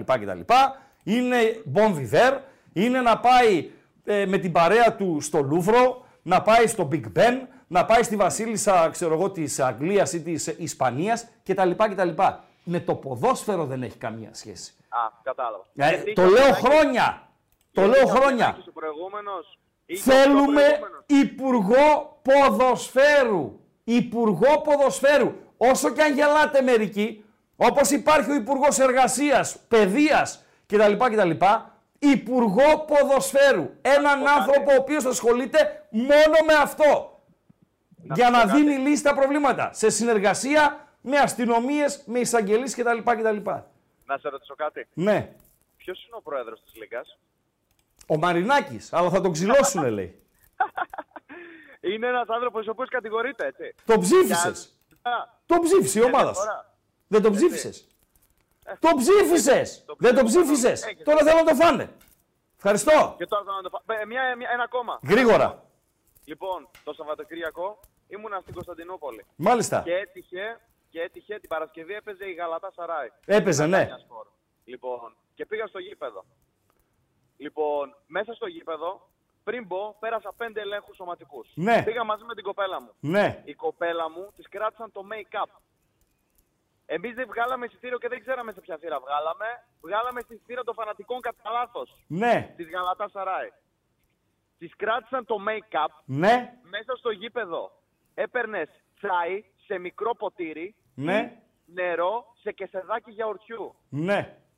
Αυτά γιατί μερικοί άνθρωποι δεν ξέρουν πώς να βάλουν μέτρα στους δικούς μας εδώ πέρα. Ευχαριστώ. Για να μην είναι εντός γηπέδου. Ευχαριστώ. Καλησπέρα, φίλε. Καλησπέρα. Χαίρετε. Γκαρντέλ. Γκαρντελάκο μου. Γεια σου, Παντέλο. Πολύ καλησπέρα. Λοιπόν, να κλείσουν όλα τα καφέ. Και τα πράσινα και τα κίτρινα και τα κόκκινα. Όλα τα καφέ. Τις ώρες διεξαγωγής των ντέρμπι. ΑΕΚ Ολυμπιακός. ΠΑΟΚ Άρης, θα επιτρέπονται οι μαζόξεις μόνο στα σπίτια. Χούντα θα το κάνουμε. Και όχι πάνω από 4. Και μόνο delivery. Έτσι, μπράβο. Είμαστε τελειώσαμε. Με τα COVID έχουμε ένα άτομο. Έτσι, ναι. Θα στέλνεις μήνυμα, πάω στον Τάκη, καλέ. Για πες. Λοιπόν, επειδή είμαι και παλιός ο ακροατής, θα πω δύο πραγματάκια. Το ένα, κάτι που είχες πει παλιά, στο Λίμπερο ήσουνα ακόμα, πρέπει να ήταν το 8, οδηγό και σ' ακούω να λες ότι μιλάς με έναν άνθρωπο υψηλά ιστάμενο της αστυνομίας και του λες έχεις τα κλειδιά από την κυβέρνηση να κάνεις ό,τι θέλεις για να καθαρίσεις το ποδόσφαιρο. Πόσο χρόνο χρειάζεσαι για να το κάνεις κούκλα και σου λέει ούτε 6 μήνες. Έτσι, γι' αυτό το δείχνω το 6 στην κάμερα, γιατί το θυμάμαι την κουβέντα. 6 μήνες ακριβώς. Το θυμάμαι καλά, Χριστό. Ακριβώς, 6 μήνες. 6 μήνες θέλουν τα τσακάλια. 6 μήνες θέλουν για να το κάνουν κούκλα. 6 μήνες. Πάμε τώρα στο δεύτερο. Φέρε 5 από των ναρκωτικών, 5 από των ληστιών, 5 αρχικοκαπηλείας, 5 παιχνίων, δώσου το δικαίωμα. Ανοιχτά τηλέφωνα, όλα, λογαριασμούς, τα πάντα, ό,τι γουστάρετε. Θα το ξεβρωμίσουν το ρημάδι στο πι και φι σε 6 μήνες και το στοίχημα μαζί θα ξεβρωμίσουνε. Προφανώς, Γκαρντελάκο μου, και συνεχίζεις, δεν θέλουν. Δεν μπορώ να σκεφτώ κάτι άλλο, ρε φίλε. Όπως δεν ήθελαν να φρενάρουνε την κάθοδο των Κροατών. Γιατί όποιος νομίζει ότι η ελληνική αστυνομία έχει κάποιο είδους ανικανότητα, πλανάται πλάνη εκτράν. Στη σκέψη μας όμως, γιατί είναι δική σου σκέψη, είναι σκέψη πολλών, δεν θέλουν. Μπαίνει το γιατί, δηλαδή σε τι εξυπηρετεί το να μην θέλουν, το να μην το σταματάνε. Το παράνομο στοίχημα που είναι εύκολο να το σταματήσουν. Περιμένω εγώ την Ιντερπολ και το φάκελο να μου στείλει ο Ευρωπαίος το φάκελο και οι στοιχηματικές εταιρείες κτλ. Ρε τρελαθήκατε, μπαμπά να τους καθαρίσω. Λοιπόν, και το οπαδικό. Δεν είναι οπαδικό ακριβώς. Το οπαδικό είναι η διέξοδος. Είναι κοινωνικό. Είναι μια ολόκληρη, Χρήστο μου, είναι μια ολόκληρη παραοικονομία. Ποια παραοικονομία, η βία. Τα παιδιά που χάνονται οι ζωές τους.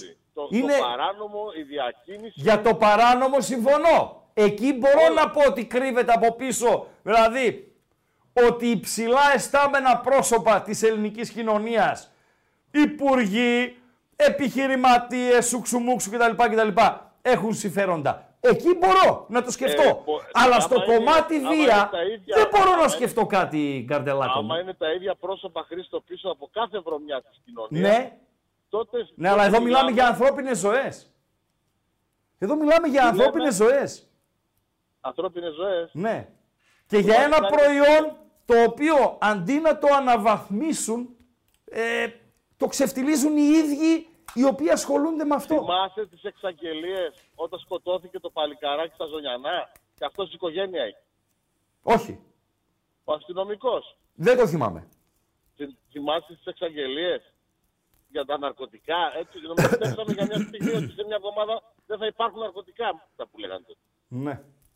Τέλος πάντων, πάμε και στο δεύτερο.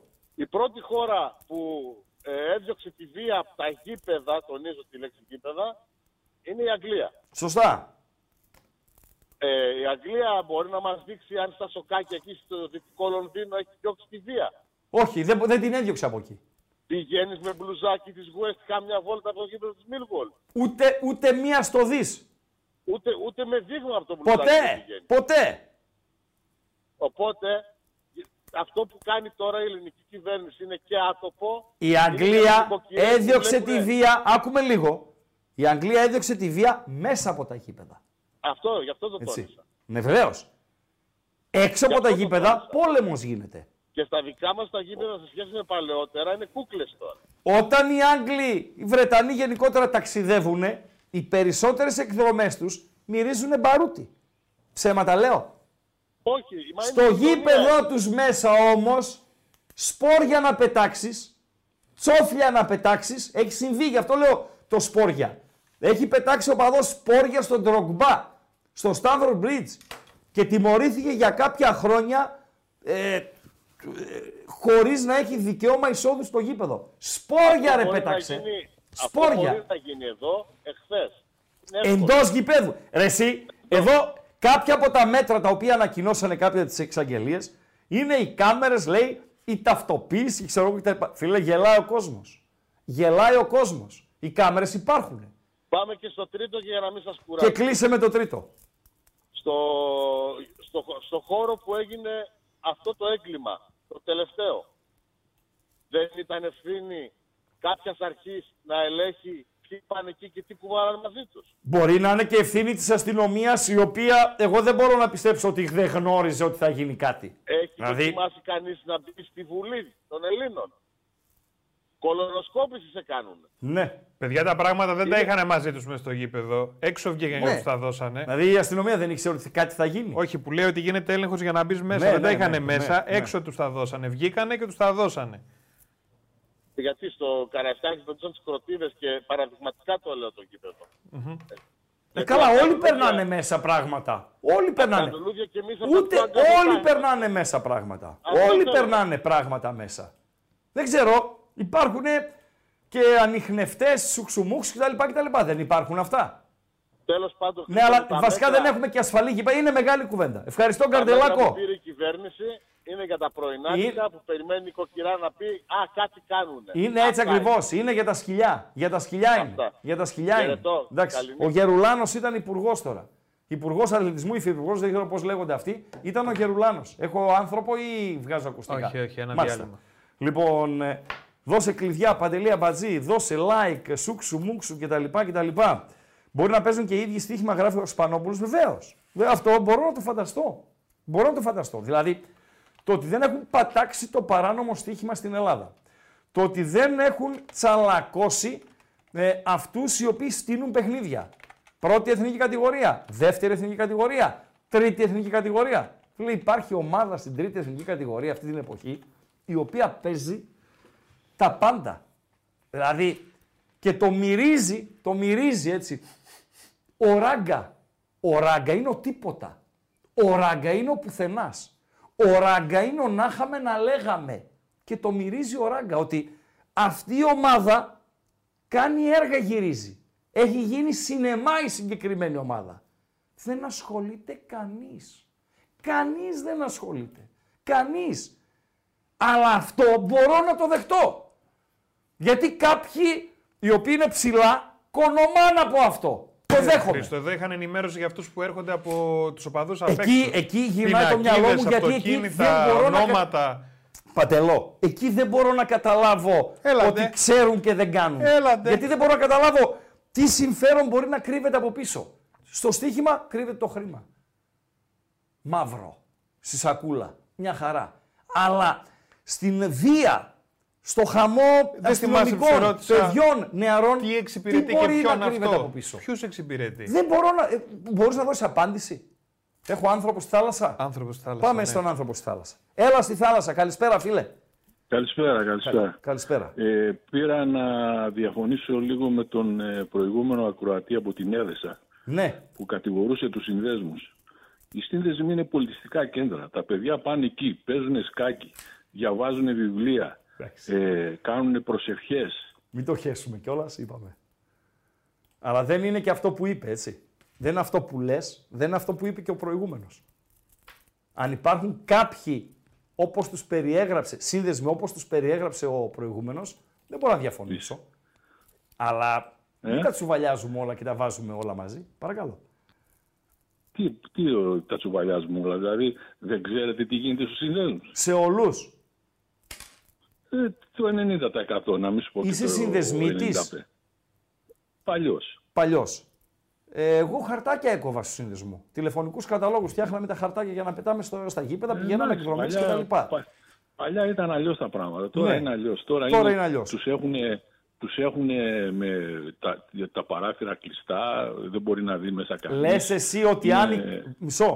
Λες εσύ ότι αν κλείσουν οι σύνδεσμοι, θα σταματήσουν τα ντου στους δρόμους, οι μαχαιριές, οι μολότοφ κτλ.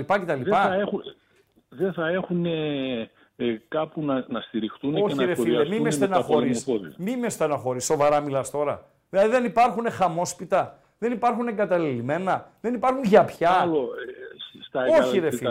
Δεν μπορούν να τα αφήσουν. Πώς δεν μπορούν, ρε φίλε? Δεν μπορούν να νοικιάσουν ένα κλάιμαν, ένα ημιυπόγειο, ένα υπόγειο. Στη Δυτική Θεσσαλονίκη.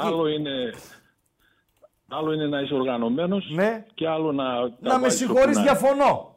Σέβομαι την άποψη σου. Έχω διαφορετική. Εγώ διαφωνώ. Είπα ότι είναι πολιτιστικά κέντρα. Ότι είναι... Εντάξει, το ειρωνεύτηκες το θέμα. Δεν με ενοχλεί που το ειρωνεύτηκες, αλλά το παραπήγες. Ούτε με αυτό συμφωνώ με το σκάκι, αλλά ούτε με τα ναρκωτικά. Δεν είπα για ναρκωτικά. Φίλος το είπε νωρίτερα ο Εδεσέος. Είπε ότι στους συνδέσμους σου δίνουν κούτρα ναρκωτικά με αντάλλαγμα να πάρεις το μαχαίρι, να μπεις στη συμμορία, να πάμε να καθαρίσουμε, να πάμε να εκφοβήσουμε κτλ. Μπορεί σε κάποιους από τους 500 στην Ελλάδα να συμβαίνει. Αλλά δεν είναι, ρε φίλε, πιστεύω εγώ, έτσι, μπορεί να κάνω λάθος. Δεν είναι ο κανόνας. Όπως ο κανόνας δεν είναι και το σκάκι. Το σκάκι είναι, το σκάκι. Έχουν 3-4 σκάκι κάθε σύνδεσμος. Φύγε, ρε αλήτη. Καλό βράδυ. Καλό βράδυ. Στον επόμενο, καλησπέρα. Καλησπέρα. Πρώτη φορά καλώ στην εκπομπή. Γιατί ρε φίλε καλείς σήμερα... πρώτη φορά και δεν καλούσες και κάποια άλλη φορά? Πρώτη φορά τώρα. Τώρα ξεκινήσαμε να βλέπουμε ραγκάτσι και τι κάτσι. Τι λες? Από πού είσαι φίλε, αν επιτρέπετε? Από Θεσσαλονίκη. Δηλαδή... Ναι, δεν με γνώριζες ραδιοφωνικά? Σε γνώριζα ραδιοφωνικά, αλλά δεν είχαμε τη δυνατότητα να σε ακούσουμε. Μάλιστα. Από Θεσσαλία είμαι εγώ, από Λάρισα. Λάρισα, μάλιστα. Είσαι σκυλή του Κουγιά? Όχι. Είσαι σκυλή του Πιλαδάκη? Όχι, καθόλου, καμία σχέση με άλλη. Παρακαλώ. Λοιπόν, άκουγα σήμερα τον Υπουργό Αθλητισμού, τον κύριο Οικονόμου, του Υπουργού Προστασίας Πολίτη. Ναι.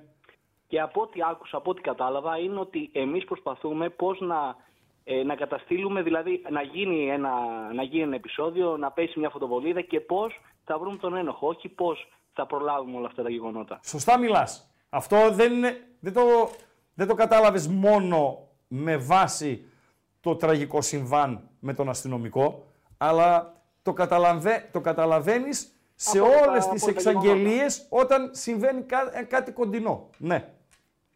Και επίσης υπάρχει και κλεισμένο το θυρών, να συμφωνήσω και κλεισμένο το θυρών 1-2 μήνες. Να βρεθεί κάποια λύση, να δώσουν τα δεδομένα. Δεν θα βρεθεί, ρε φίλε. Νεαρός είσαι, πόσο χρόνος είσαι? 23. Ωραία, νεαρέ μου. Πιστεύεις ότι θα βρεθεί λύση διώχνοντας τον κόσμο από τα γήπεδα? Όχι, λέω, αφού αυτή είναι η λύση τους, ας πάνε τουλάχιστον στα γήπεδα μικρά παιδιά. Να είναι γεμάτα τα γήπεδα. Μισό λεπτό λίγο. Σε ένα παιχνίδι μπάσκετ, βασικά αυτό που συνέβη με τον αστυνομικό έγινε στο βόλεϊ. Σωστά? Ναι. Ωραία. Βόλεϊ θα έχουμε. Δεν διακόπτεται. Σωστά. Σωστά, ναι, αλλά μπάσκετ, κατά ποσό στατιστικά γίνεται στο ποδόσφαιρο. Αυτό που έγινε η αφορμή να πάρθουν τα μέτρα έγινε στο βόλεϊ. Μπάσκετ θα έχουμε. Σωστά. Σωστά. Χάντμπολ δεν θα έχουμε? Όλα τα αθλήματα είναι στο ποδόσφαιρο. Αυτοί που τα κάνουν αυτά χρειάζονται το ποδόσφαιρο? Όχι. Χρειάζονται, από ό,τι αντιλαμβανόμαστε, απλά την ύπαρξη ενός αθλητικού γεγονότος, ίσως και σε μια περίεργη περιοχή. Δεν χρειάζεται κάτι παραπάνω. Εγώ το αναφέρω γιατί όλοι αυτοί οι φιλαθλητές, οι πάντων οι φανατικοί, από μικρή ηλικία δεν έχουν την παιδεία. Οπότε αν βάλεις τα μικρά παιδιά τώρα που είναι τουλάχιστον κλεισμένο το θυρό, να δουν πώς είναι ένα γήπεδο, τουλάχιστον να δουν την ατμόσφαιρα και να ξεκινήσουν να έχουν ποδοσφαιρικό πολιτισμό, θα αποτραπούν πολλά περισσότερα γεγονότα στο μέλλον. Φιλέ, μιλάς για παιδεία, έτσι. Και συνδέεις την παιδεία με το φανατισμό. Να μου επιτρέψεις να σου πω ότι μπορεί να είσαι φανατικός με την ομάδα σου και φανατικός αντί, αλλά να μην έχεις εμπλακεί ποτέ σε εκδηλώσεις βίας. Και να σου πω ένα παράδειγμα. Τον εαυτό μου, ρε φίλε. Δεν έχω πιάσει πιστόλι ποτέ. Δεν έχω πιάσει ποτέ μαχαίρι. Δεν έχω πλακωθεί με κανέναν ποτέ οπαδό αντίπαλης ομάδας. Έχω πάει σε πάρα πολλά γήπεδα, σε δύσκολα γήπεδα. Και στο Χαριλάο που όταν πηγαίναμε ήταν ένα δύσκολο γήπεδο παραδοσιακά. Στη Λάρισα, στην Αθήνα κτλ. Σε τελικούς και δεν συμμαζεύεται. Φανατικός ήμουνα. Πολύ, πολύ φανατικός. Και φανατικός αντί. Δηλαδή είμαι αντιολυμπιακός. Είμαι και αντιαριανός. Αλλά αυτό τι σημαίνει? Δεν σημαίνει κάτι, δηλαδή δεν είναι ο φανατισμός που τους οδηγεί εκεί. Μην μπερδευόμαστε. Αυτή, δηλαδή αυτός που έριξε τη φωτοβολίδα στον αστυνομικό, σε τι είναι φανατικός? Σε τι? Με πιάνεις? Σε ποιο? Ναι, κατάλαβα, ναι. Σε ποιο? Είναι φανατικός αντιαστυνομικός? Είναι αναρχικός? Σε τι είναι φανατικός? Δηλαδή, μη συνδέουμε τον φανατισμό, ναι, εντάξει, με τη βία. Δηλαδή, ο φανατισμός, ναι, μπορεί να σε οδηγήσει σε λάθος αποφάσεις. Εμένα ο φανατισμός με οδήγησε σε λάθος κρίσεις στο ξεκίνημα της καριέρας μου. Έχω αναφέρει το παράδειγμα που τον πέταξα από πάνω μου και άρχισα να προσπαθώ να βλέπω τα πράγματα αντικειμενικά. Να προσπαθώ, έτσι, δεν τα καταφέρνω πάντα. Αλλά το φανατισμό μην το βάζεις απαραίτητα πλάι σε φανατισμό για την ομάδα σου και για το ποδόσφαιρο. Πλάι στην οπαδική βία. Είσαι μικρός. Παίζαμε ΠΑΟΚ-Άρη στο Παλέ, φίλε. Τώρα πως είστε εσείς Ολυμπιακός Παναθηναϊκός, ο ανταγωνισμός, ο μπασκετικός. Έτσι ήταν επί σειρά ετών ΠΑΟΚ και Άρης. Με δύο διαφορές. Μία διαφορά. Άλλο η Θεσσαλονίκη, ένα χωριό, και άλλο η Αθήνα. Σωστά. Γιατί ζεις στη Θεσσαλονίκη, σωστά, και το καταλαβαίνεις. Και είχαμε, σωστά, κοινή έδρα. Είχαμε κοινή έδρα. Είχαμε το Παλέ. Μας χώριζε ένα σκηνή. Ωραία, και τι άλλαξε από τότε όμως? Η νοοτροπία. Η νοοτροπία, η κοινωνία, προφανώς. Προφανώς η κοινωνία. Εγώ δεν μπορώ να αντιληφθώ κάτι άλλο. Δεν μπορώ να αντιληφθώ κάτι άλλο. Φίλε, έχουμε φάει, γιατί οι περισσότερες ήταν πίκρες οι στιγμές με τον Άρη στο μπάσκετ. Mm-hmm. Έχουμε φάει πίκρες που μου λέει ένας φίλος τώρα, θα έλεγε Ολυμπιακός Κηφισιά 2-4 στο Καραϊσκάκι και θα τα σπάζαν όλα, ενώ στη Βαρκελόνη δεν έγινε τίποτα. Φίλε, φάγαμε πίκρες, χάσαμε ραλήματα από τρίποντο του Γιαννάκη στο τελευταίο δευτερόλεπτο και από λάθη του ακατανόμαστου, από 1002. Αλλά τι, μπαίναμε από μία είσοδο εμείς, από άλλη μπαίναν οι Αριανοί, φεύγαμε εμείς, φεύγανε κι αυτοί. Άντε να πέφτε κανένα σκαμπίλι, κανένα πινελίκι, τι έγινε, τι να γίνει, τελειώσαμε. Συνυπήρχαμε. Δυστυχώς η νεολαία δεν τα ξέρει αυτά. Συνυπήρχαμε. Στο ίδιο γήπεδο μάλιστα, με κοινή έδρα. Δεν γίνονταν τίποτα. Ήταν ελάχιστα τα περιστατικά. Η κοινωνία έχει αλλάξει. Δεν μπορώ να το μεταφράσω διαφορετικά.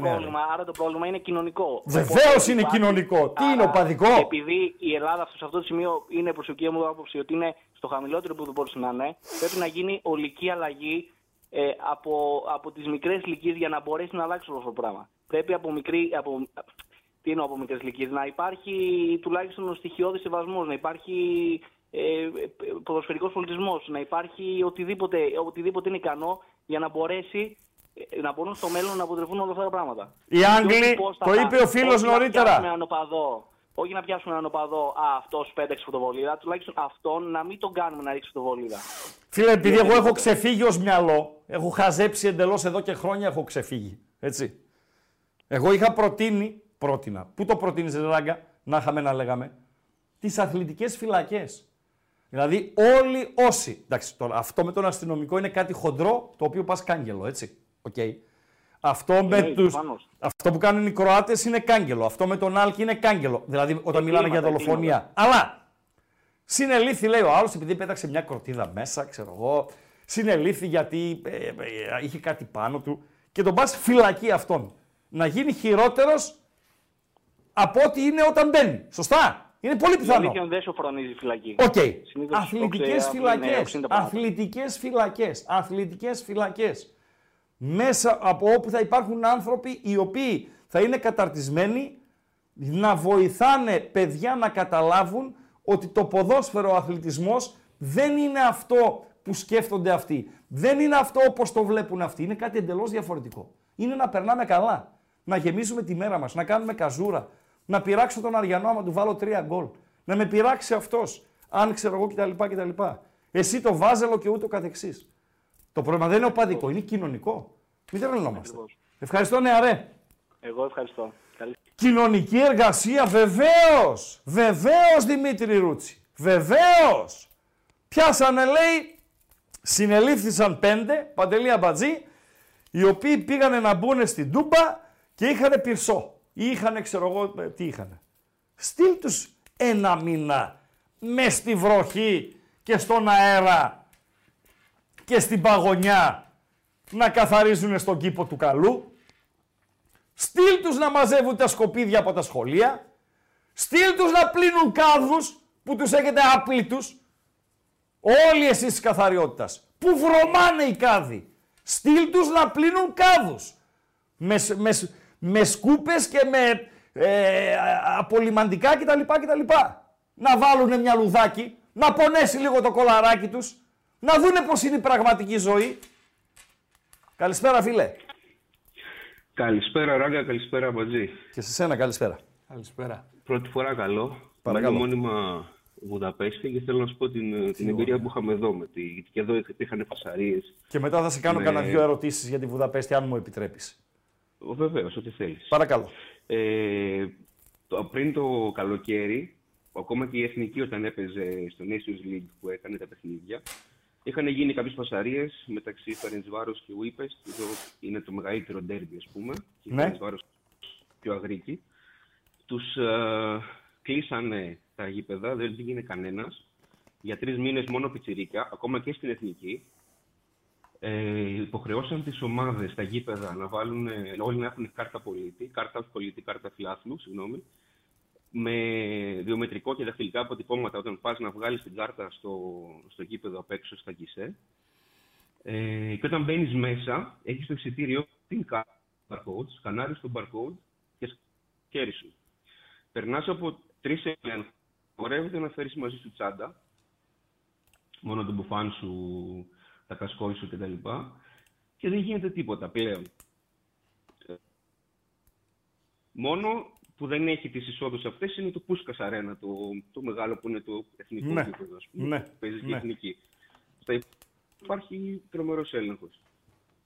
Και η θέση σου είναι αυτή, δηλαδή τώρα 14, γιατί εγώ στη Φερεντσβάρος πάω μόνο για τα ευρωπαϊκά, πήγα για τη Λεβερκούζεν, τώρα η Φιωρεντίνα που παίζει. Δώσ' μας λίγα στοιχεία για σένα. Από πού είσαι, τι κάνεις εκεί, πόσο χρονό είσαι, ποια ομάδα υποστηρίζεις. 31, εξής είμαι εγώ. Ναι. Αλλά δεν έχει σημασία, δεν υποστηρίζω Φερεντσβάρος. Όχι, δεν είναι. Όχι, ναι. Πώς βρέθηκες στη Βουδαπέστη. Ναι. Ορίστε. Στη Βουδαπέστη πώς βρέθηκες. Δεν γεννήθηκες εκεί. Όχι, δεν γεννήθηκα. Γεννήθηκα στην Αλβανία. Ναι. Ο πατέρας μου είναι μισός Βόσνιος, μισός Σέρβος. Μαμά από την Αλβανία. Άλλα ντάλλον είσαι. Μισό λεπτό. Ναι. Μπαμπάς μισός Βόσνιος, μισός Σέρβος. Γεννήθηκε στην Αλβανία, είσαι ΑΕΚ και μένεις στη Βουδαπέστη. Ναι. Φίλε, θα σε βαλσαμώσω εσένα. Και παντρεύτηκα Ουγγαρέζα, είναι έγκυος η γυναίκα μου και το παιδί μου. Φίλε, καλή ελευθεριά. Καλή ελευθεριά. Και παντρεύτηκες Ουγγρίδα. Φοβερά πράγματα. Παλιά φώκια. Μεγάλωσα παλιά Φώκια, Ανάβησο, Προσούνιο μεριά, Αττική. Μάλιστα. Φίλε, είσαι βιβλίο. Δεν μου λες, το Λάνσελοτ υπάρχει. Ναι, ακόμα είναι εκεί. Μετράει ή ξέφτισε. Όχι, μετράει ακόμα. Εντάξει, είναι πολύ τουριστικό όμως. Ναι. Εντάξει, το New York Cafe υπάρχει. Ναι. Ένας απατεώνας μου είπε ότι 2 καφέδες τους πλήρωσε 40 ευρώ. Υπάρχει τέτοια περίπτωση. 40, όχι, ένα 35. 37 με είπε. 2 καφέδες 37 ευρώ. Λογικό. Και η ουρά μεγάλη. Δηλαδή για να μπεις, πρέπει να περιμένεις. Στο New York Cafe. Ναι. Τι λες. Ναι, πολύ κόσμο. Μάλιστα. Πάρα πολύ. Δεν είναι ότι πουλάει ο καφές, πουλάει το σημείο. Ναι. Πανέμορφο μέσα. Άλματα, τοιχογραφίες. Ναι. Εκεί λέει πηγαίνανε παλιά ζωγράφοι, ξέρω εγώ κτλ. Σωστά. Το όνομά σου. Ιούλιος. Ιουλιανός, μάλιστα. Φίλε, να σου πω κάτι. Αυτά που μας λες όλα είναι αληθινά ή είσαι απόγονος του Σπίλμπεργκ. Μπαμπά Σέρβος, Σερβοβόσνιος μπαμπάς. Μισό λεπτό! Σερβοβόσνιος μπαμπάς.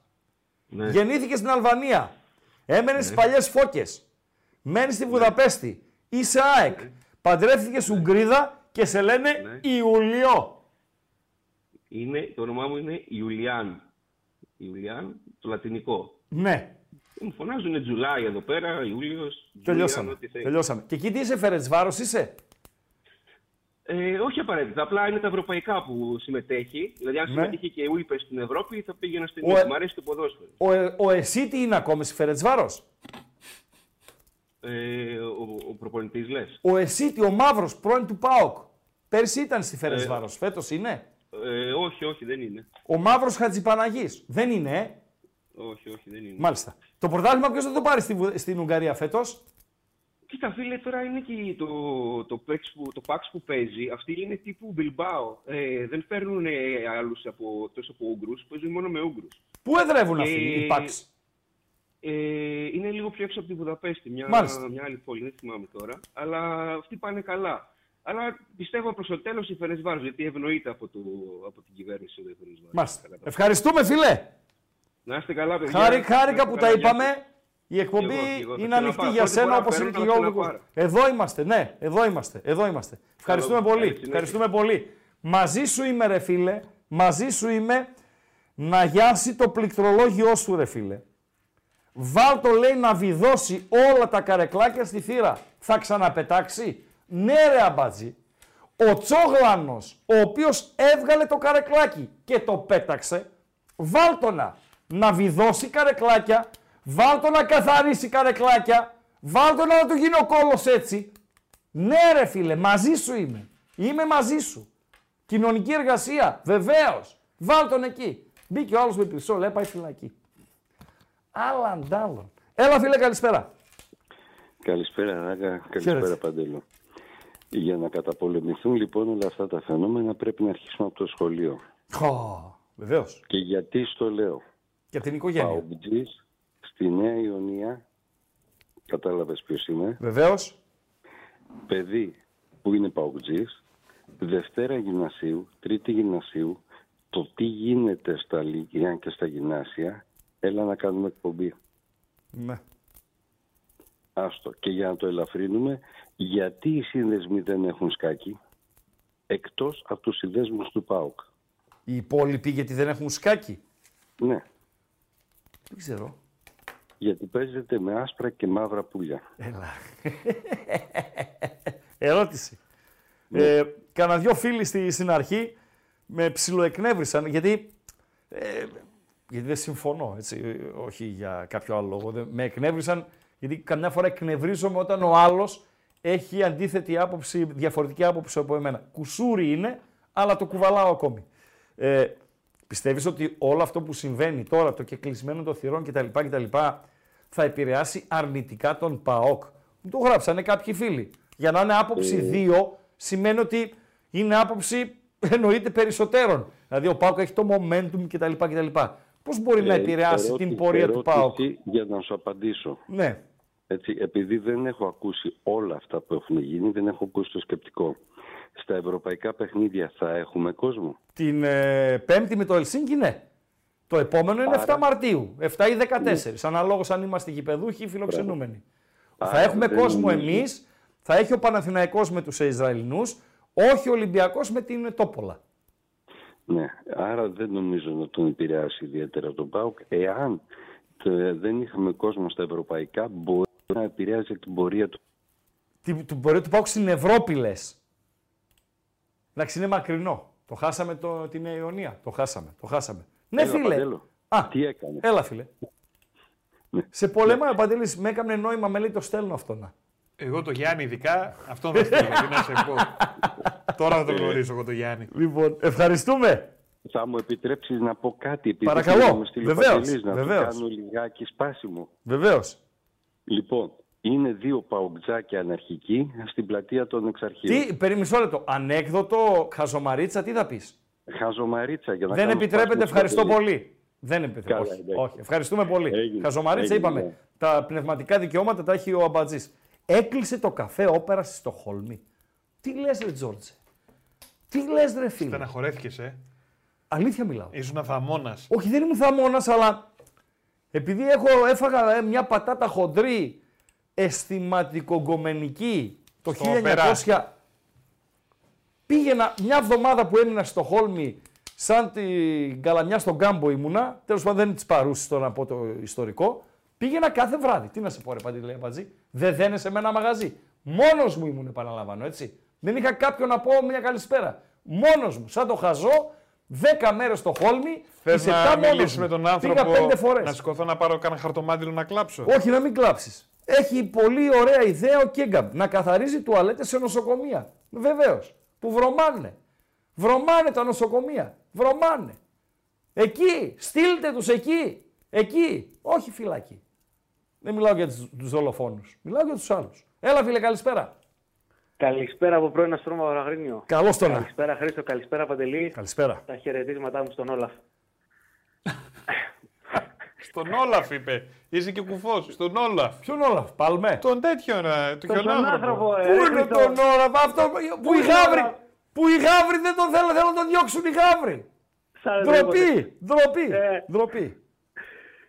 Πώς γίνεται, ρε Χρήστο, κάθε φορά τα τελευταία χρόνια που πάει να κάνει πρωταθλητισμό αυτή η ομάδα, κάτι να γίνεται. Δεν λέω ότι γίνονται για μας, αλλά πώς δεν μας κάθεται, ρε φίλε.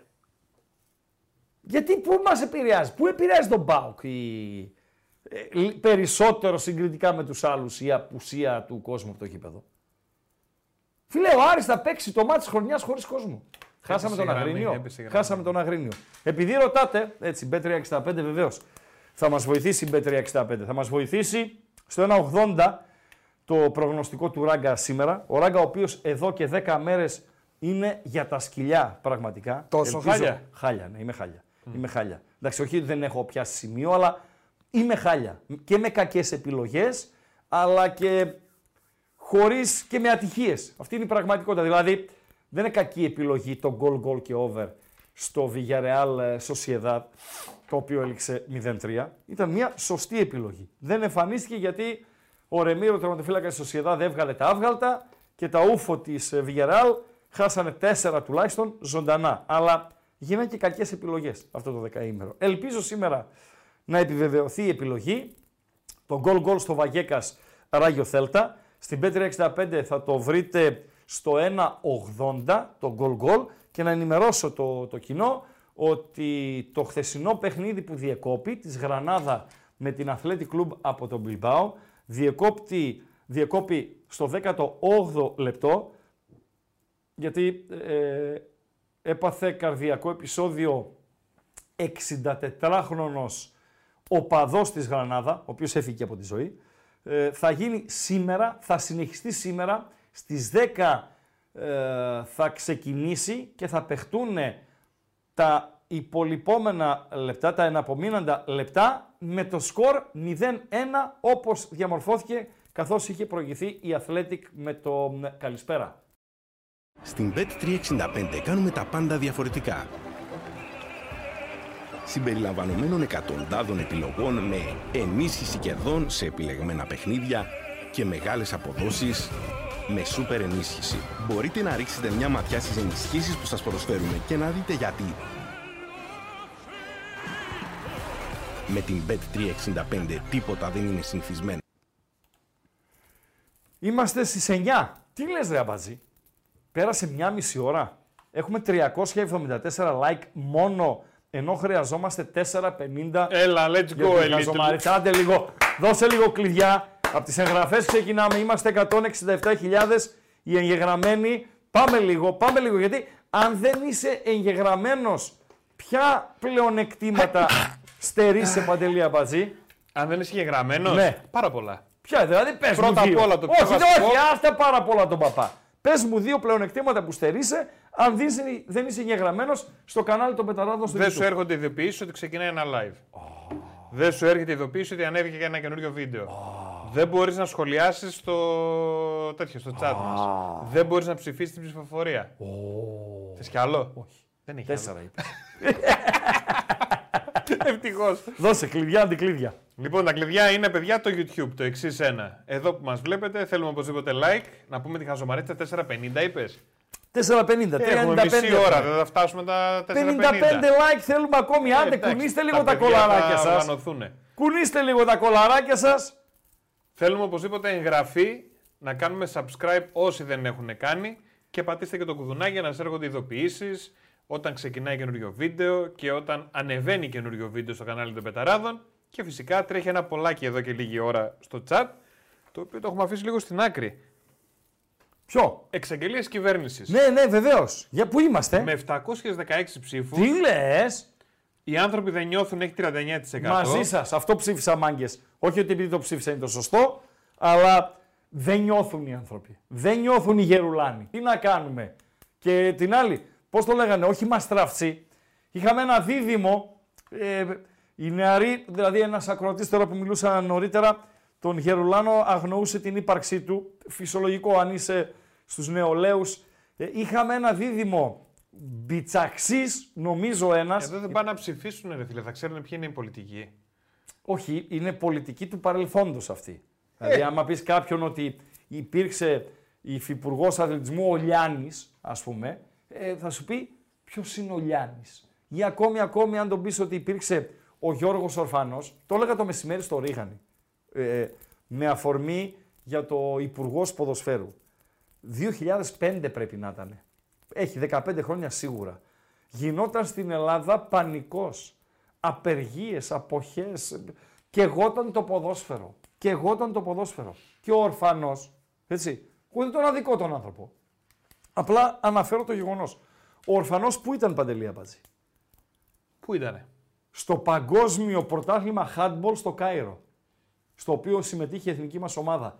Δεν λέω ότι δεν θα έπρεπε να είναι εκεί. Λέω όμως ότι επειδή το ποδόσφαιρο, καλός ή κακός, είναι το λαοφιλέστερο, επειδή το ποδόσφαιρο φέρνει τα περισσότερα πάθη, μπορεί και μίση, αλλά σίγουρα τα περισσότερα πάθη, επειδή το ποδόσφαιρο είναι μια κατηγορία μόνο του, δεν μπορεί όποιος υφυπουργός κτλ. Να τα βγάλει πέρα όλα αυτά. Το handball, τον ερασιτεχνικό αθλητισμό, το βόλεϊ, τις ομοσπονδίες, την ΕΠΟ, το ξέρω κτλ.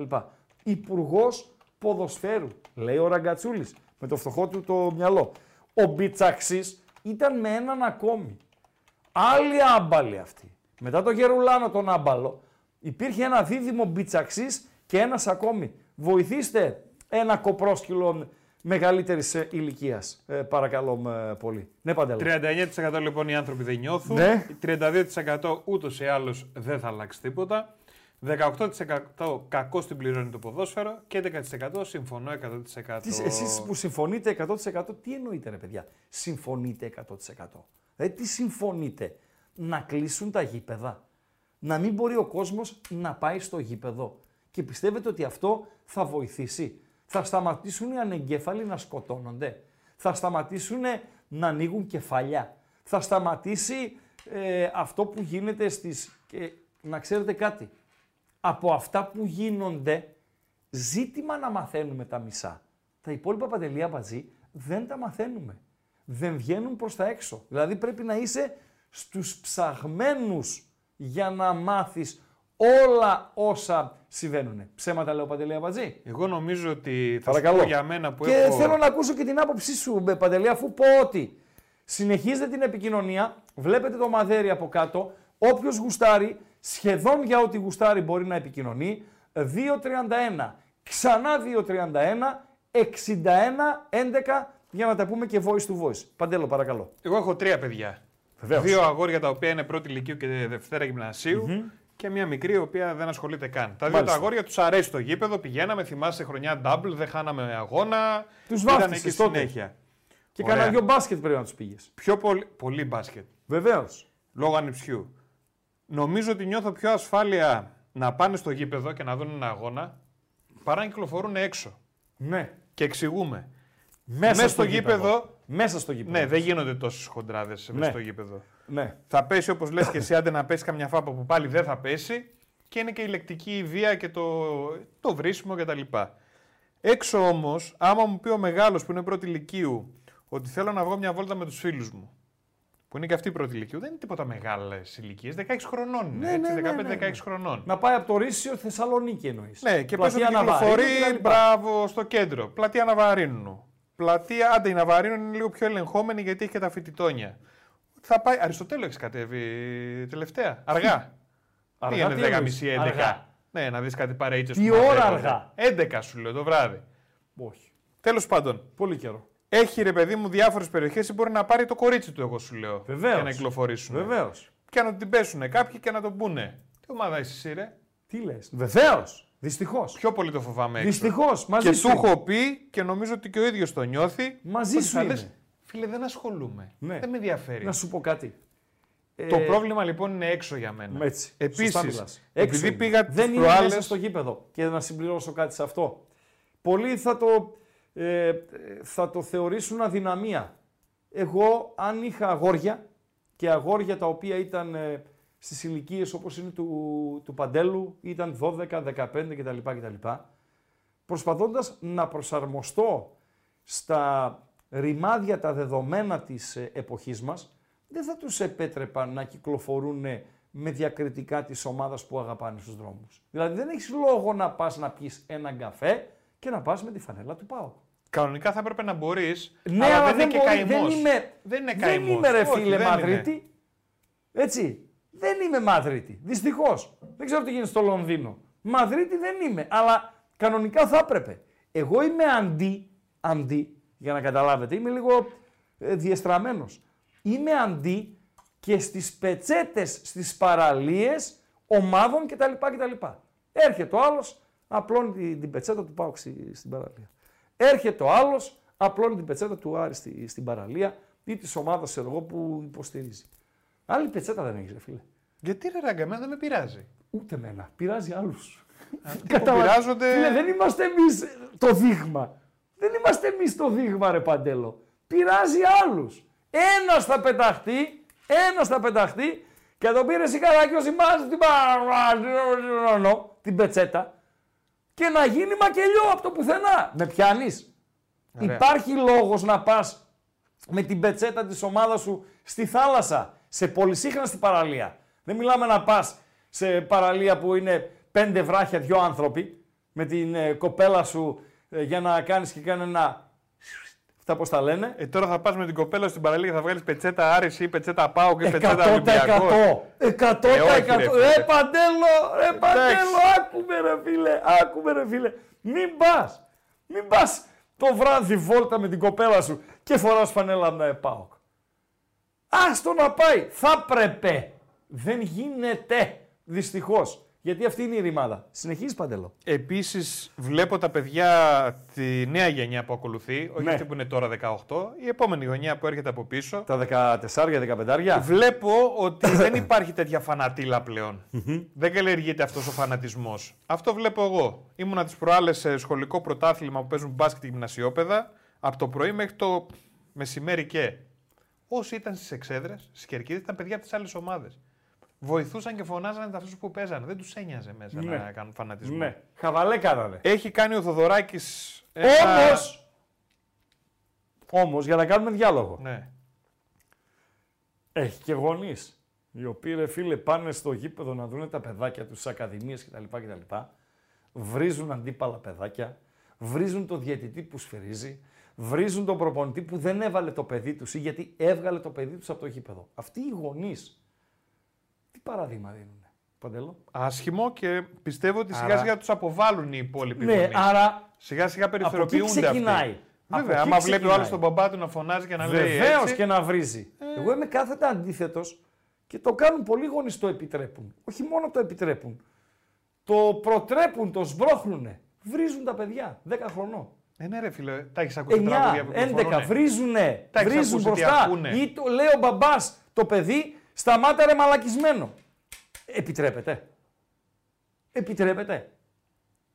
Με εκπαίδευση μπαμπά δεν γεννήθηκε κανένας μας. Όλοι μαθαίνουμε στην πορεία. Ναι, όχι φίλε. Και κάνουμε ό,τι καλύτερο μπορούμε. Σε μένα, αλλά όχι, δεν είναι. Εμένα μου φαίνεται άκομψο, εντελώς άκομψο. Έκανε που λες ο Θοδωράκης ένα ντοκιμαντέρ για τα παιδιά και τις συμμορίες και τη βία. Ο γνωστός Θοδωράκης με το Σακίδιο που κάνει τις διάφορες εκπομπές. Κάνει ωραίες εκπομπές. Μάλιστα. Και βουλευτής ήταν κάποια στιγμή. Κάτι... Ο Θοδωράκης είχε κόμμα, ρε. Μπράβο. Το ποτάμι. Μπράβο. Στον το Θοδωράκη. Ναι. Το ποτάμι, ναι. Πώς λέγαμε την εκπομπή του, ρε παιδιά. Να πάρει. Τέλος πάντων. Πρόσφατα είχε καλεσμένο τον Τεντόγλου. Το Μίλτο, ναι. Σωστά. Που έπαιξε για το Λουκάκι. Ναι. Τέλος πάντων. Έκανε ρεπορτάζ για αυτές τις συμμορίες και τα παιδιά κτλ. Ναι. Όλα παίζουν ρόλο. Δηλαδή. Ξεκινούσαν από 13-14 για να μπουν στη συμμορία, τους λέγανε θα πας σε ένα σπίτι να κλέψεις. Μετά θα πας να κάνεις πιο χοντρό, να πάρεις ένα μηχανάκι. Μετά θα κάνεις, θα χτυπήσεις κάποιον. Ναι. Μετά θα βγάλεις μαχαίρι. Μπορεί να χρειαστεί να μαχαιρώσεις κάποιον. Ναι. Όλα τα παιδιά ήταν μετανιωμένα. Όλα τα παιδιά είναι αυτό που λες ότι πρωταγωνιστές. Μπράβο ρε παιδιά, ευχαριστώ. Σίγουρα ξεκινάνε όλα από το σπίτι. Εγώ άκουσα σήμερα τη μαμά αυτού του παιδιού του 18χρονου να λέει. Εμφανίστηκε σε ένα κανάλι. Που φέρεται να έριξε την. Ομολόγησε. Ναι, τη φωτοβολίδα που το φέρεται το αφορό. που έριξε τη φωτοβολίδα στον αστυνομικό. Ναι. Και έλεγε μαμά του, πέσαμε από τα σύννεφα, δεν ήταν οργανωμένος, δεν έχει ξανασυλληφθεί ποτέ, δεν ήταν χούλικα, δεν ήταν. Ναι. Πώς γίνεται αυτό οι άνθρωποι που λένε πέφτουμε από τα σύννεφα. Η μαμά μίλησε, τυχαίο παράδειγμα το τέτοιο. Μπαμπά έχει το παιδί. Εγώ είμαι υπέρ της κατασκοπίας. Της διακρατικής. Βεβαίως. Πώς μπορεί ξαφνικά να δεις ότι το παιδί σου, ας πούμε, μεγάλη κουβέντα ίσως να μην πω, αλλά ξέρω ότι για κάποια παιδιά που γνωρίζω και γνωρίζω και τους γονείς τους, ίσως και για τα δικά μου, ξέρω ότι δεν θα γίνει αυτό το πράγμα. Εγώ έχω πάθει σοκ με συγγενικό μου πρόσωπο. Πώς μπορείς να λες δεν ήξερα. Αυτό που δεν ήξερα με συγγενικό πρόσωπο, απλά δεν ήταν παιδί δικό μου. Ήταν συγγενικό πρόσωπο και έγινε κάτι και έπαθα σοκ. Λέω αυτός έγινε έτσι. Μπλέξαμε. Αλλά η διακριτική κατασκοπία και ο διακριτικός έλεγχος, δεν χρειάζεται να ξέρει το παιδί, και ο διακριτικός έλεγχος των φίλων, των παρεών του παιδιού κτλ. Των μαγαζιών που συχνάζει, σε ευαίσθητες ηλικίες και σε ηλικίες που το παιδί χτίζει χαρακτήρα ή αν θέλετε είναι ευάλωτο σε ερεθίσματα, για μένα είναι απαραίτητος, Παντελή Αμπατζή. Απλά να σου πω κάτι. Πολλούς γονείς δεν τους νοιάζει. Υπάρχει αυτή η κατηγορία. Δεν τους νοιάζει. Μία κατηγορία. Μία δεύτερη κατηγορία είναι ότι υπάρχουν πολλοί γονείς που δεν προλαβαίνουν, Παντελή Αμπατζή. Εγώ τους καταλαβαίνω απόλυτα. Δεν γίνεσαι γονιός τότε, φιλέ. Ναι, αλλά η ζωή στα φέρνει έτσι. Έχεις υποχρέωση, φίλε. Βεβαίως έχεις, αλλά να σου πω κάτι. Ο άλλος δουλεύει όλη μέρα, γυρίζει σπίτι κομμάτια. Είναι ένα εργαζόμενο ζευγάρι. Έτσι. Δουλεύουν να τα βγάλουν πέρα, ώστε τα παιδιά να δώσουν το φροντιστήριο, τα ρούχα τους, ξέρω εγώ κτλ. Είναι τόσο πιεσμένοι, μπορεί να έχουν και τα δικά τους και να μην έχουν τον απαραίτητο χρόνο να ασχοληθούν όσο πρέπει με την παιδεία, με την ανατροφή των παιδιών. Όχι, φίλε, δεν το και δέχομαι. Με αυτό που είπα νωρίτερα. Με την κατασκοπία, την διακριτική κατασκοπία. Πάντα έκανα δύο δουλειές εγώ και δύο η γυναίκα μου. Ναι. Χρόνο για τα αυτό παιδιά, εφόσον κάνεις, πρέπει να ασχοληθείς με τα παιδιά σου. Θα το βρεις το χρόνο. Όποιος λέει δεν βρίσκει, δεν γίνεται, Χριστό. Κάνε δυο τηλέφωνα, μάθε. Πού πάει ο Τουράγκα ο γιος, πάει στο μαγαζί, Φλαμέγκο λέγεται το μαγαζί. Σε παίρνει ο δάσκαλος από το σχολείο και σου λέει, ξέρεις τι, Χριστό, ο Παντελής ο γιος σου, Παντελής, το βλέπω έχει ένα θέμα εδώ, δεν είναι πολύ καλά στην κοινωνικοποίησή του με τα άλλα παιδιά και χιλιάδιο. Ναι. Δεν πας εσύ στο σχολείο και λες «Εμένα ρε ο γιος μου». Κατάλαβες τι γίνεται τώρα. Ναι. Αναλόγως πώς θα στο πουν και αναλόγως τη χαρακτήρα σου. Έχει γονείς, όπως λέμε, γονείς που είπες πριν, που θα πάνε στο γήπεδο και θα πούνε «Εμένα ο γιος μου» και θα τον βάλεις να παίζει γιατί εγώ ξέρω, και οι γονείς που θα το ακούσουν και θα προσπαθήσουν να το βελτιώσουν. Όπως και να έχει, 100% σπίτι-σχολείο. Αυτά τα δύο είναι. Ναι, σπίτι-σχολείο. Δεν έχει και κάτι φίλοι, άλλο. Και παρέα. Και παρέες. Ναι, αλλά το σπίτι, άμα είναι κοντά, ρε φίλε. Ναι, σπίτι-σχολείο, παρέες. Φίλε, δίκιο έχεις που μου γράφεις ότι η παιδεία είναι πιο σημαντική από το φροντιστήριο και τα ρούχα. 100%. Το λες σε μένα. Απλά λέω τι συμβαίνει. Ένας άλλος φίλος λέει τα παιδιά βλέπουν το παράδειγμα που δίνεις. Οκ.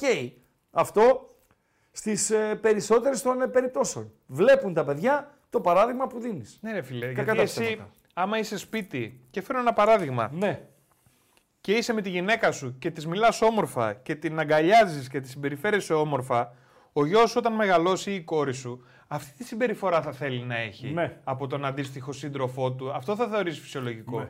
Άμα βλέπει ένα μπαμπά πατακιούτα και φωνές, αυτό πιστεύει ότι είναι το φυσιολογικό. Βεβαίως. Θα βγάλει την αντίδραση. Αλήθεια λες. Εννοείται ότι βλέπουν και αντιγράφουν συμπεριφορές. Λοιπόν, πάμε να δούμε τα μέτρα, να τα δούμε λίγο.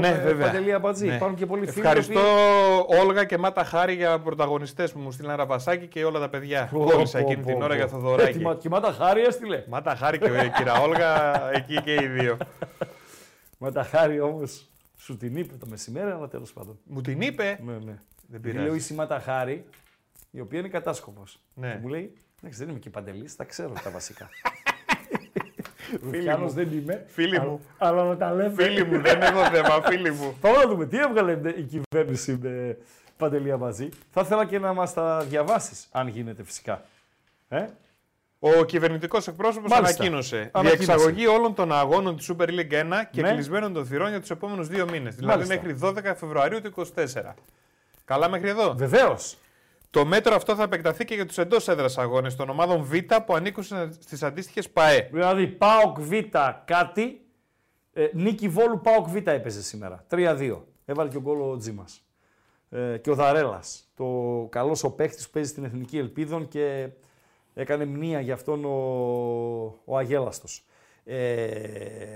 Άρα παίζει ΠΑΟΚ Β κάτι χωρίς κόσμο. Κάτι ΠΑΟΚ Β πάλι χωρίς κόσμο. Θα μου πείτε, η προσέλευση στη δεύτερη εθνική κατηγορία είναι τόσο μικρή που οκ. Okay. Ναι, Παντελή.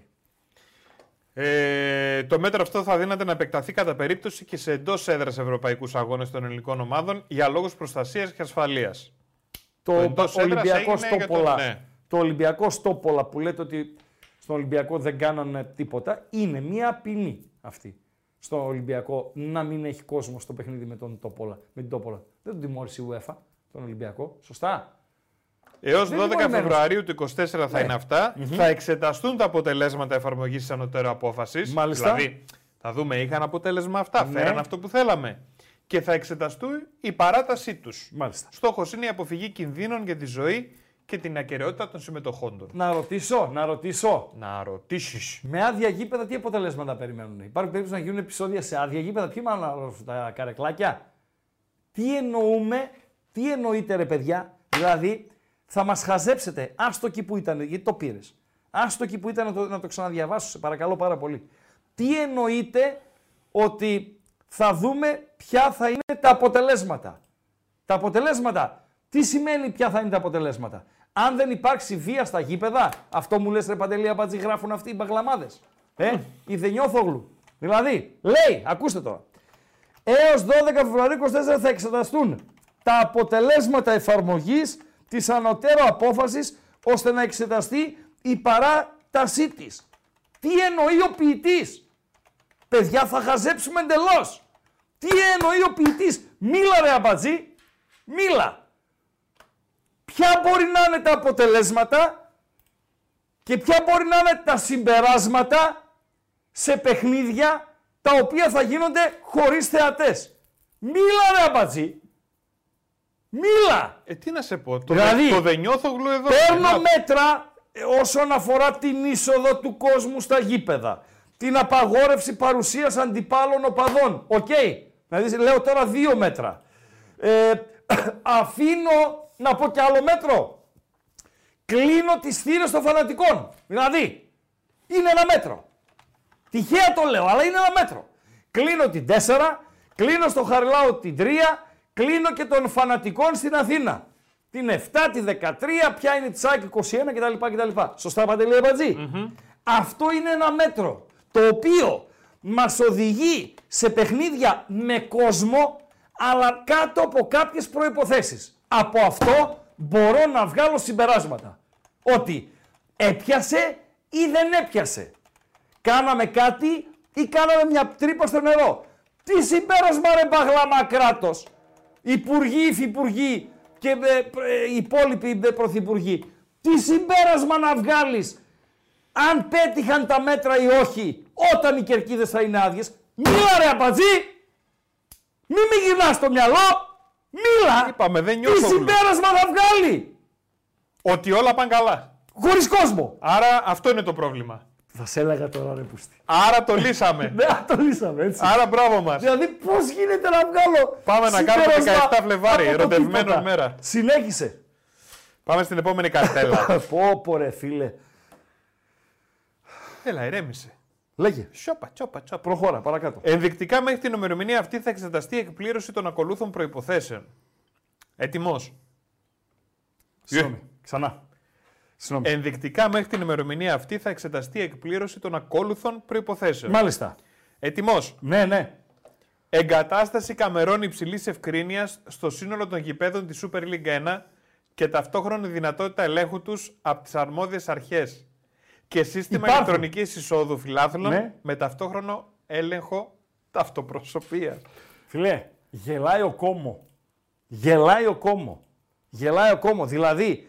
Στους επόμενους 2 μήνες μας λες, Παντελή Αμπατζή, ότι στα γήπεδα πρέπει, αν δεν υπάρχουν, να εγκαταστήσουν αυτά που ανέφερες. Σωστά? Ναι. Μάλιστα. Ωραία. Με ποιου έξοδα? Τα έξοδα. Ναι. Τον ΠΑΕ.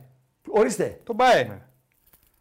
Επειδή λέγαμε για τις ομάδες και πώς πλήττονται κτλ. Κάτσε ρε φίλε, όταν έχεις ένα γήπεδο που υπάρχουν ομάδες οι οποίες. Ποιος θα τα βάλει τις κάμερες, υπάρχουν ομάδες οι οποίες θα αιμορραγήσουν οικονομικά. Ναι. Εγώ θα πω για τον Άρη. Ο Άρης έχει χοντρό πρόβλημα. Ο ΠΑΟΚ, να. Ο Ιβάν Σαββίδης. Έχει κανένα 15.000 διαρχίες, 12-15 ξέρω πόσο έχει. Λοιπόν, θα έκοβε 10.000 εισιτήρια ένα παιχνίδι. Αλλά είναι τέτοια οικονομική επιφάνεια που δεν τον νοιάζει κιόλας. Όχι, τον νοιάζει να είναι ο κόσμος, αλλά δεν τον νοιάζει το χρήμα, οι εισπράξεις από το παιχνίδι. Ο Άρης θα παίξει Άρης ΠΑΟΚ. Άρης ΑΕΚ, μάτς χρονιά. Μάτς σεζόν για το κύπελο. Και Άρης Ολυμπιακός, μπορεί να έχει κανένα δύο ακόμα, αλλά θα είναι σίγουρα. Με άδειο γήπεδο, Παντελή Αμπατζή. Οικονομική καταστροφή. Οικονομική καταστροφή. Και φυσικά πλήγμα για μικρότερες ομάδες, οι οποίες βγάζανε τα έξοδα, ρε παιδί μου, την καθημερινότητα. Συνέχισε, Παντελή Αμπατζή, έχει τίποτα άλλο. Όχι. Εγώ θα πω ότι πάνω κάτω τα μέτρα ίδια δεν ήταν με την προηγούμενη φορά. Έχει διαφορές. Είναι πιο γελία τώρα. Είναι πιο γελία. Παιδιά, εγώ δεν μπορώ να πω σε αυτή τη λογική. Να με συγχωρείτε. Πανσεραϊκός. Πανσεραϊκός ο οποίος θα είχε τώρα να παίξει με Ολυμπιακό ΑΕΚ Παναθηναϊκό στην έδρα του. Καλά, Πανσεραϊκός δεν έχει θέμα και με το γήπεδο στατικότητα. Άλλο αυτό. Μην με πας τώρα, μην ανοίξεις κι άλλο θέμα. Ρε, το Πανσεραϊκό είπες. Ναι, το κάνανε. Λέει. Τι εισιτήρια να κόψει ο Πανσεραϊκός. Ολυμπιακό Παναθηναϊκό ΑΕΚ. Αν είχε. Με έδρα πού, την Τουμπά. Όχι, το γήπεδο Σερών. Το Καζία Σπορτ Αρένα. Να γεμίσει εκεί. Αφού το. Όσο και εγώ 5.000. Επί 20%. Στατικότητα λύθηκε. Λύθηκε, ρε. Τέλος. Ναι, ρε. Ναι. Πας εσύ, ανεβαίνεις, κάθεσαι. Ορίστε. Ορίστε. Γιατί στα γήπεδα που πάμε γνωρίζουμε αν είναι ασφαλή. Γνωρίζουμε. Άλλος πήγε πήγανε 100.000 κόσμος, 120.000 κόσμος στο ΟΑΚΑ. Έτσι.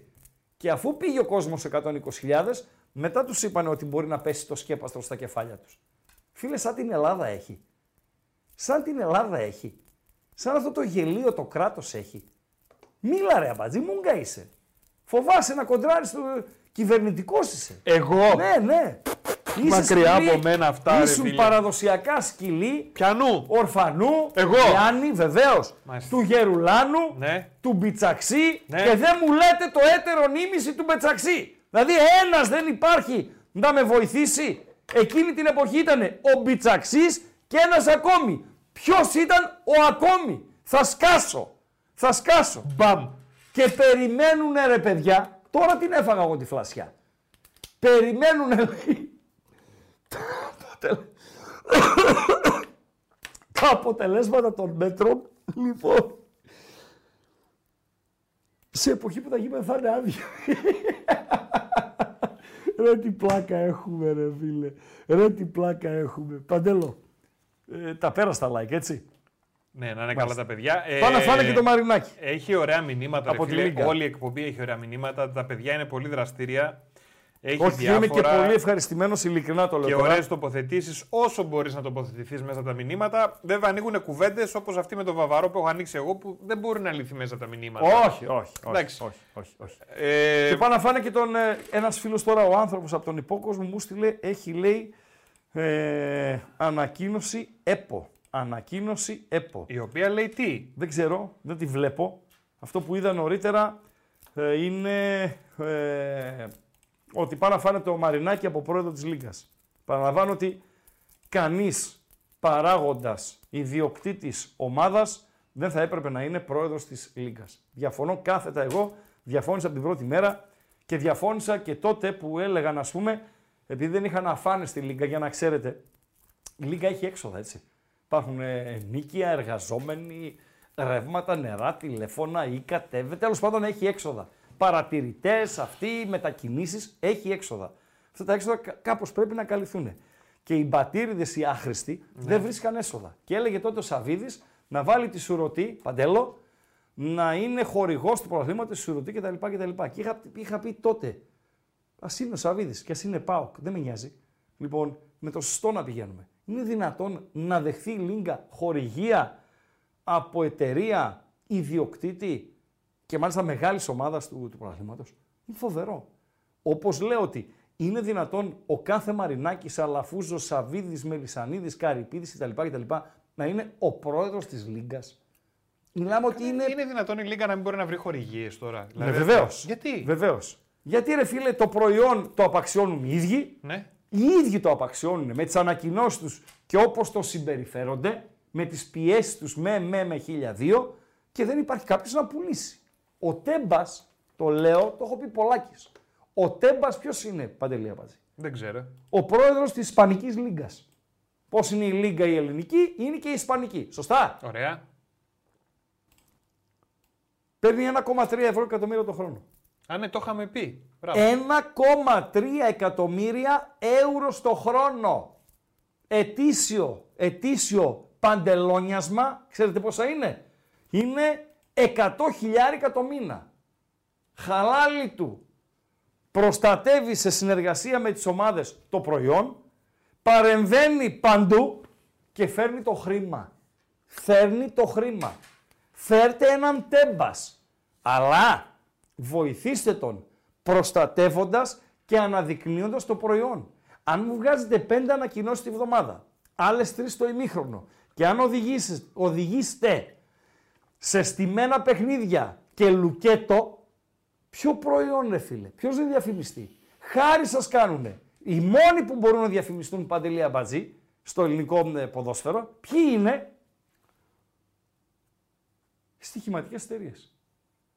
Οι μόνοι που βρέξει χιονίσει, όπως και να έχει το προϊόν, συνδέονται άμεσα με το ποδόσφαιρο. Άμεσα. Είναι οι μόνοι οι οποίοι σας δίνουν λεφτά. Οι υπόλοιποι σας έχουν γυρίσει την πλάτη. Και είστε τυχεροί που νομιμοποιήθηκε το στοίχημα στην Ελλάδα. Είστε τυχεροί που άνοιξε η στοιχηματική αγορά. Δεν θα είχατε να φάτε.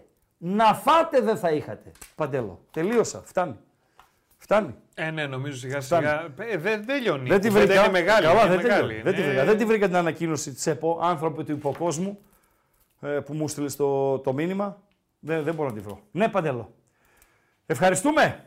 Ευχαριστούμε θερμά για την φιλοξενία και στην σημερινή εκπομπή. Λίγο ανέβηκαν οι τόνοι. Εγώ δεν κομπλιμέντο αυτό. Ο Ιωαννίδης ήταν άλλο. Ήταν υφυπουργός αθλητισμού. Όχι, άλλος ήταν με τον Μπιτσαξή. Δεν ήταν ο Ιωαννίδης. Ο Ιωαννίδης ήταν μόνο του. Ήταν ο υπουργός και ο υφυπουργός. Ο Μπιτσαξής και ποιος άλλος. Λες να ήταν ο Γερουλάνος παρέα με τον Μπιτσαξή. Φαγώθηκες. Μπορεί. Γερουλάνος, δε φίλε. Γερουλάνος. Εκπληκτικός θα ήταν να είναι υπουργός πολιτισμού. Αλλά παιδιά, το ποδόσφαιρο δεν είναι πολιτισμός. Δεν είναι πολιτισμός. Μην μπερδεύεστε με τα υπουργεία. Ούτε εκεί μπορείτε να βγάλετε άκρη. Μην μπερδεύεστε.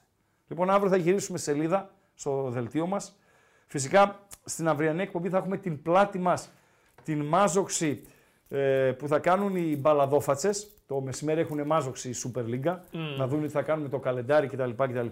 Και νομίζω από την αυριανή μάζοξη θα εξαρτηθεί αν ψηθούν οι διαιτητές να σφυρίξουν το σουκού. Γιατί δεν βλέπω με τα δεδομένα που επικρατούν σήμερα να σφυρίζουν. Εμείς φυσικά θα βάλουμε το διεθνή χώρο στην ατζέντα μας.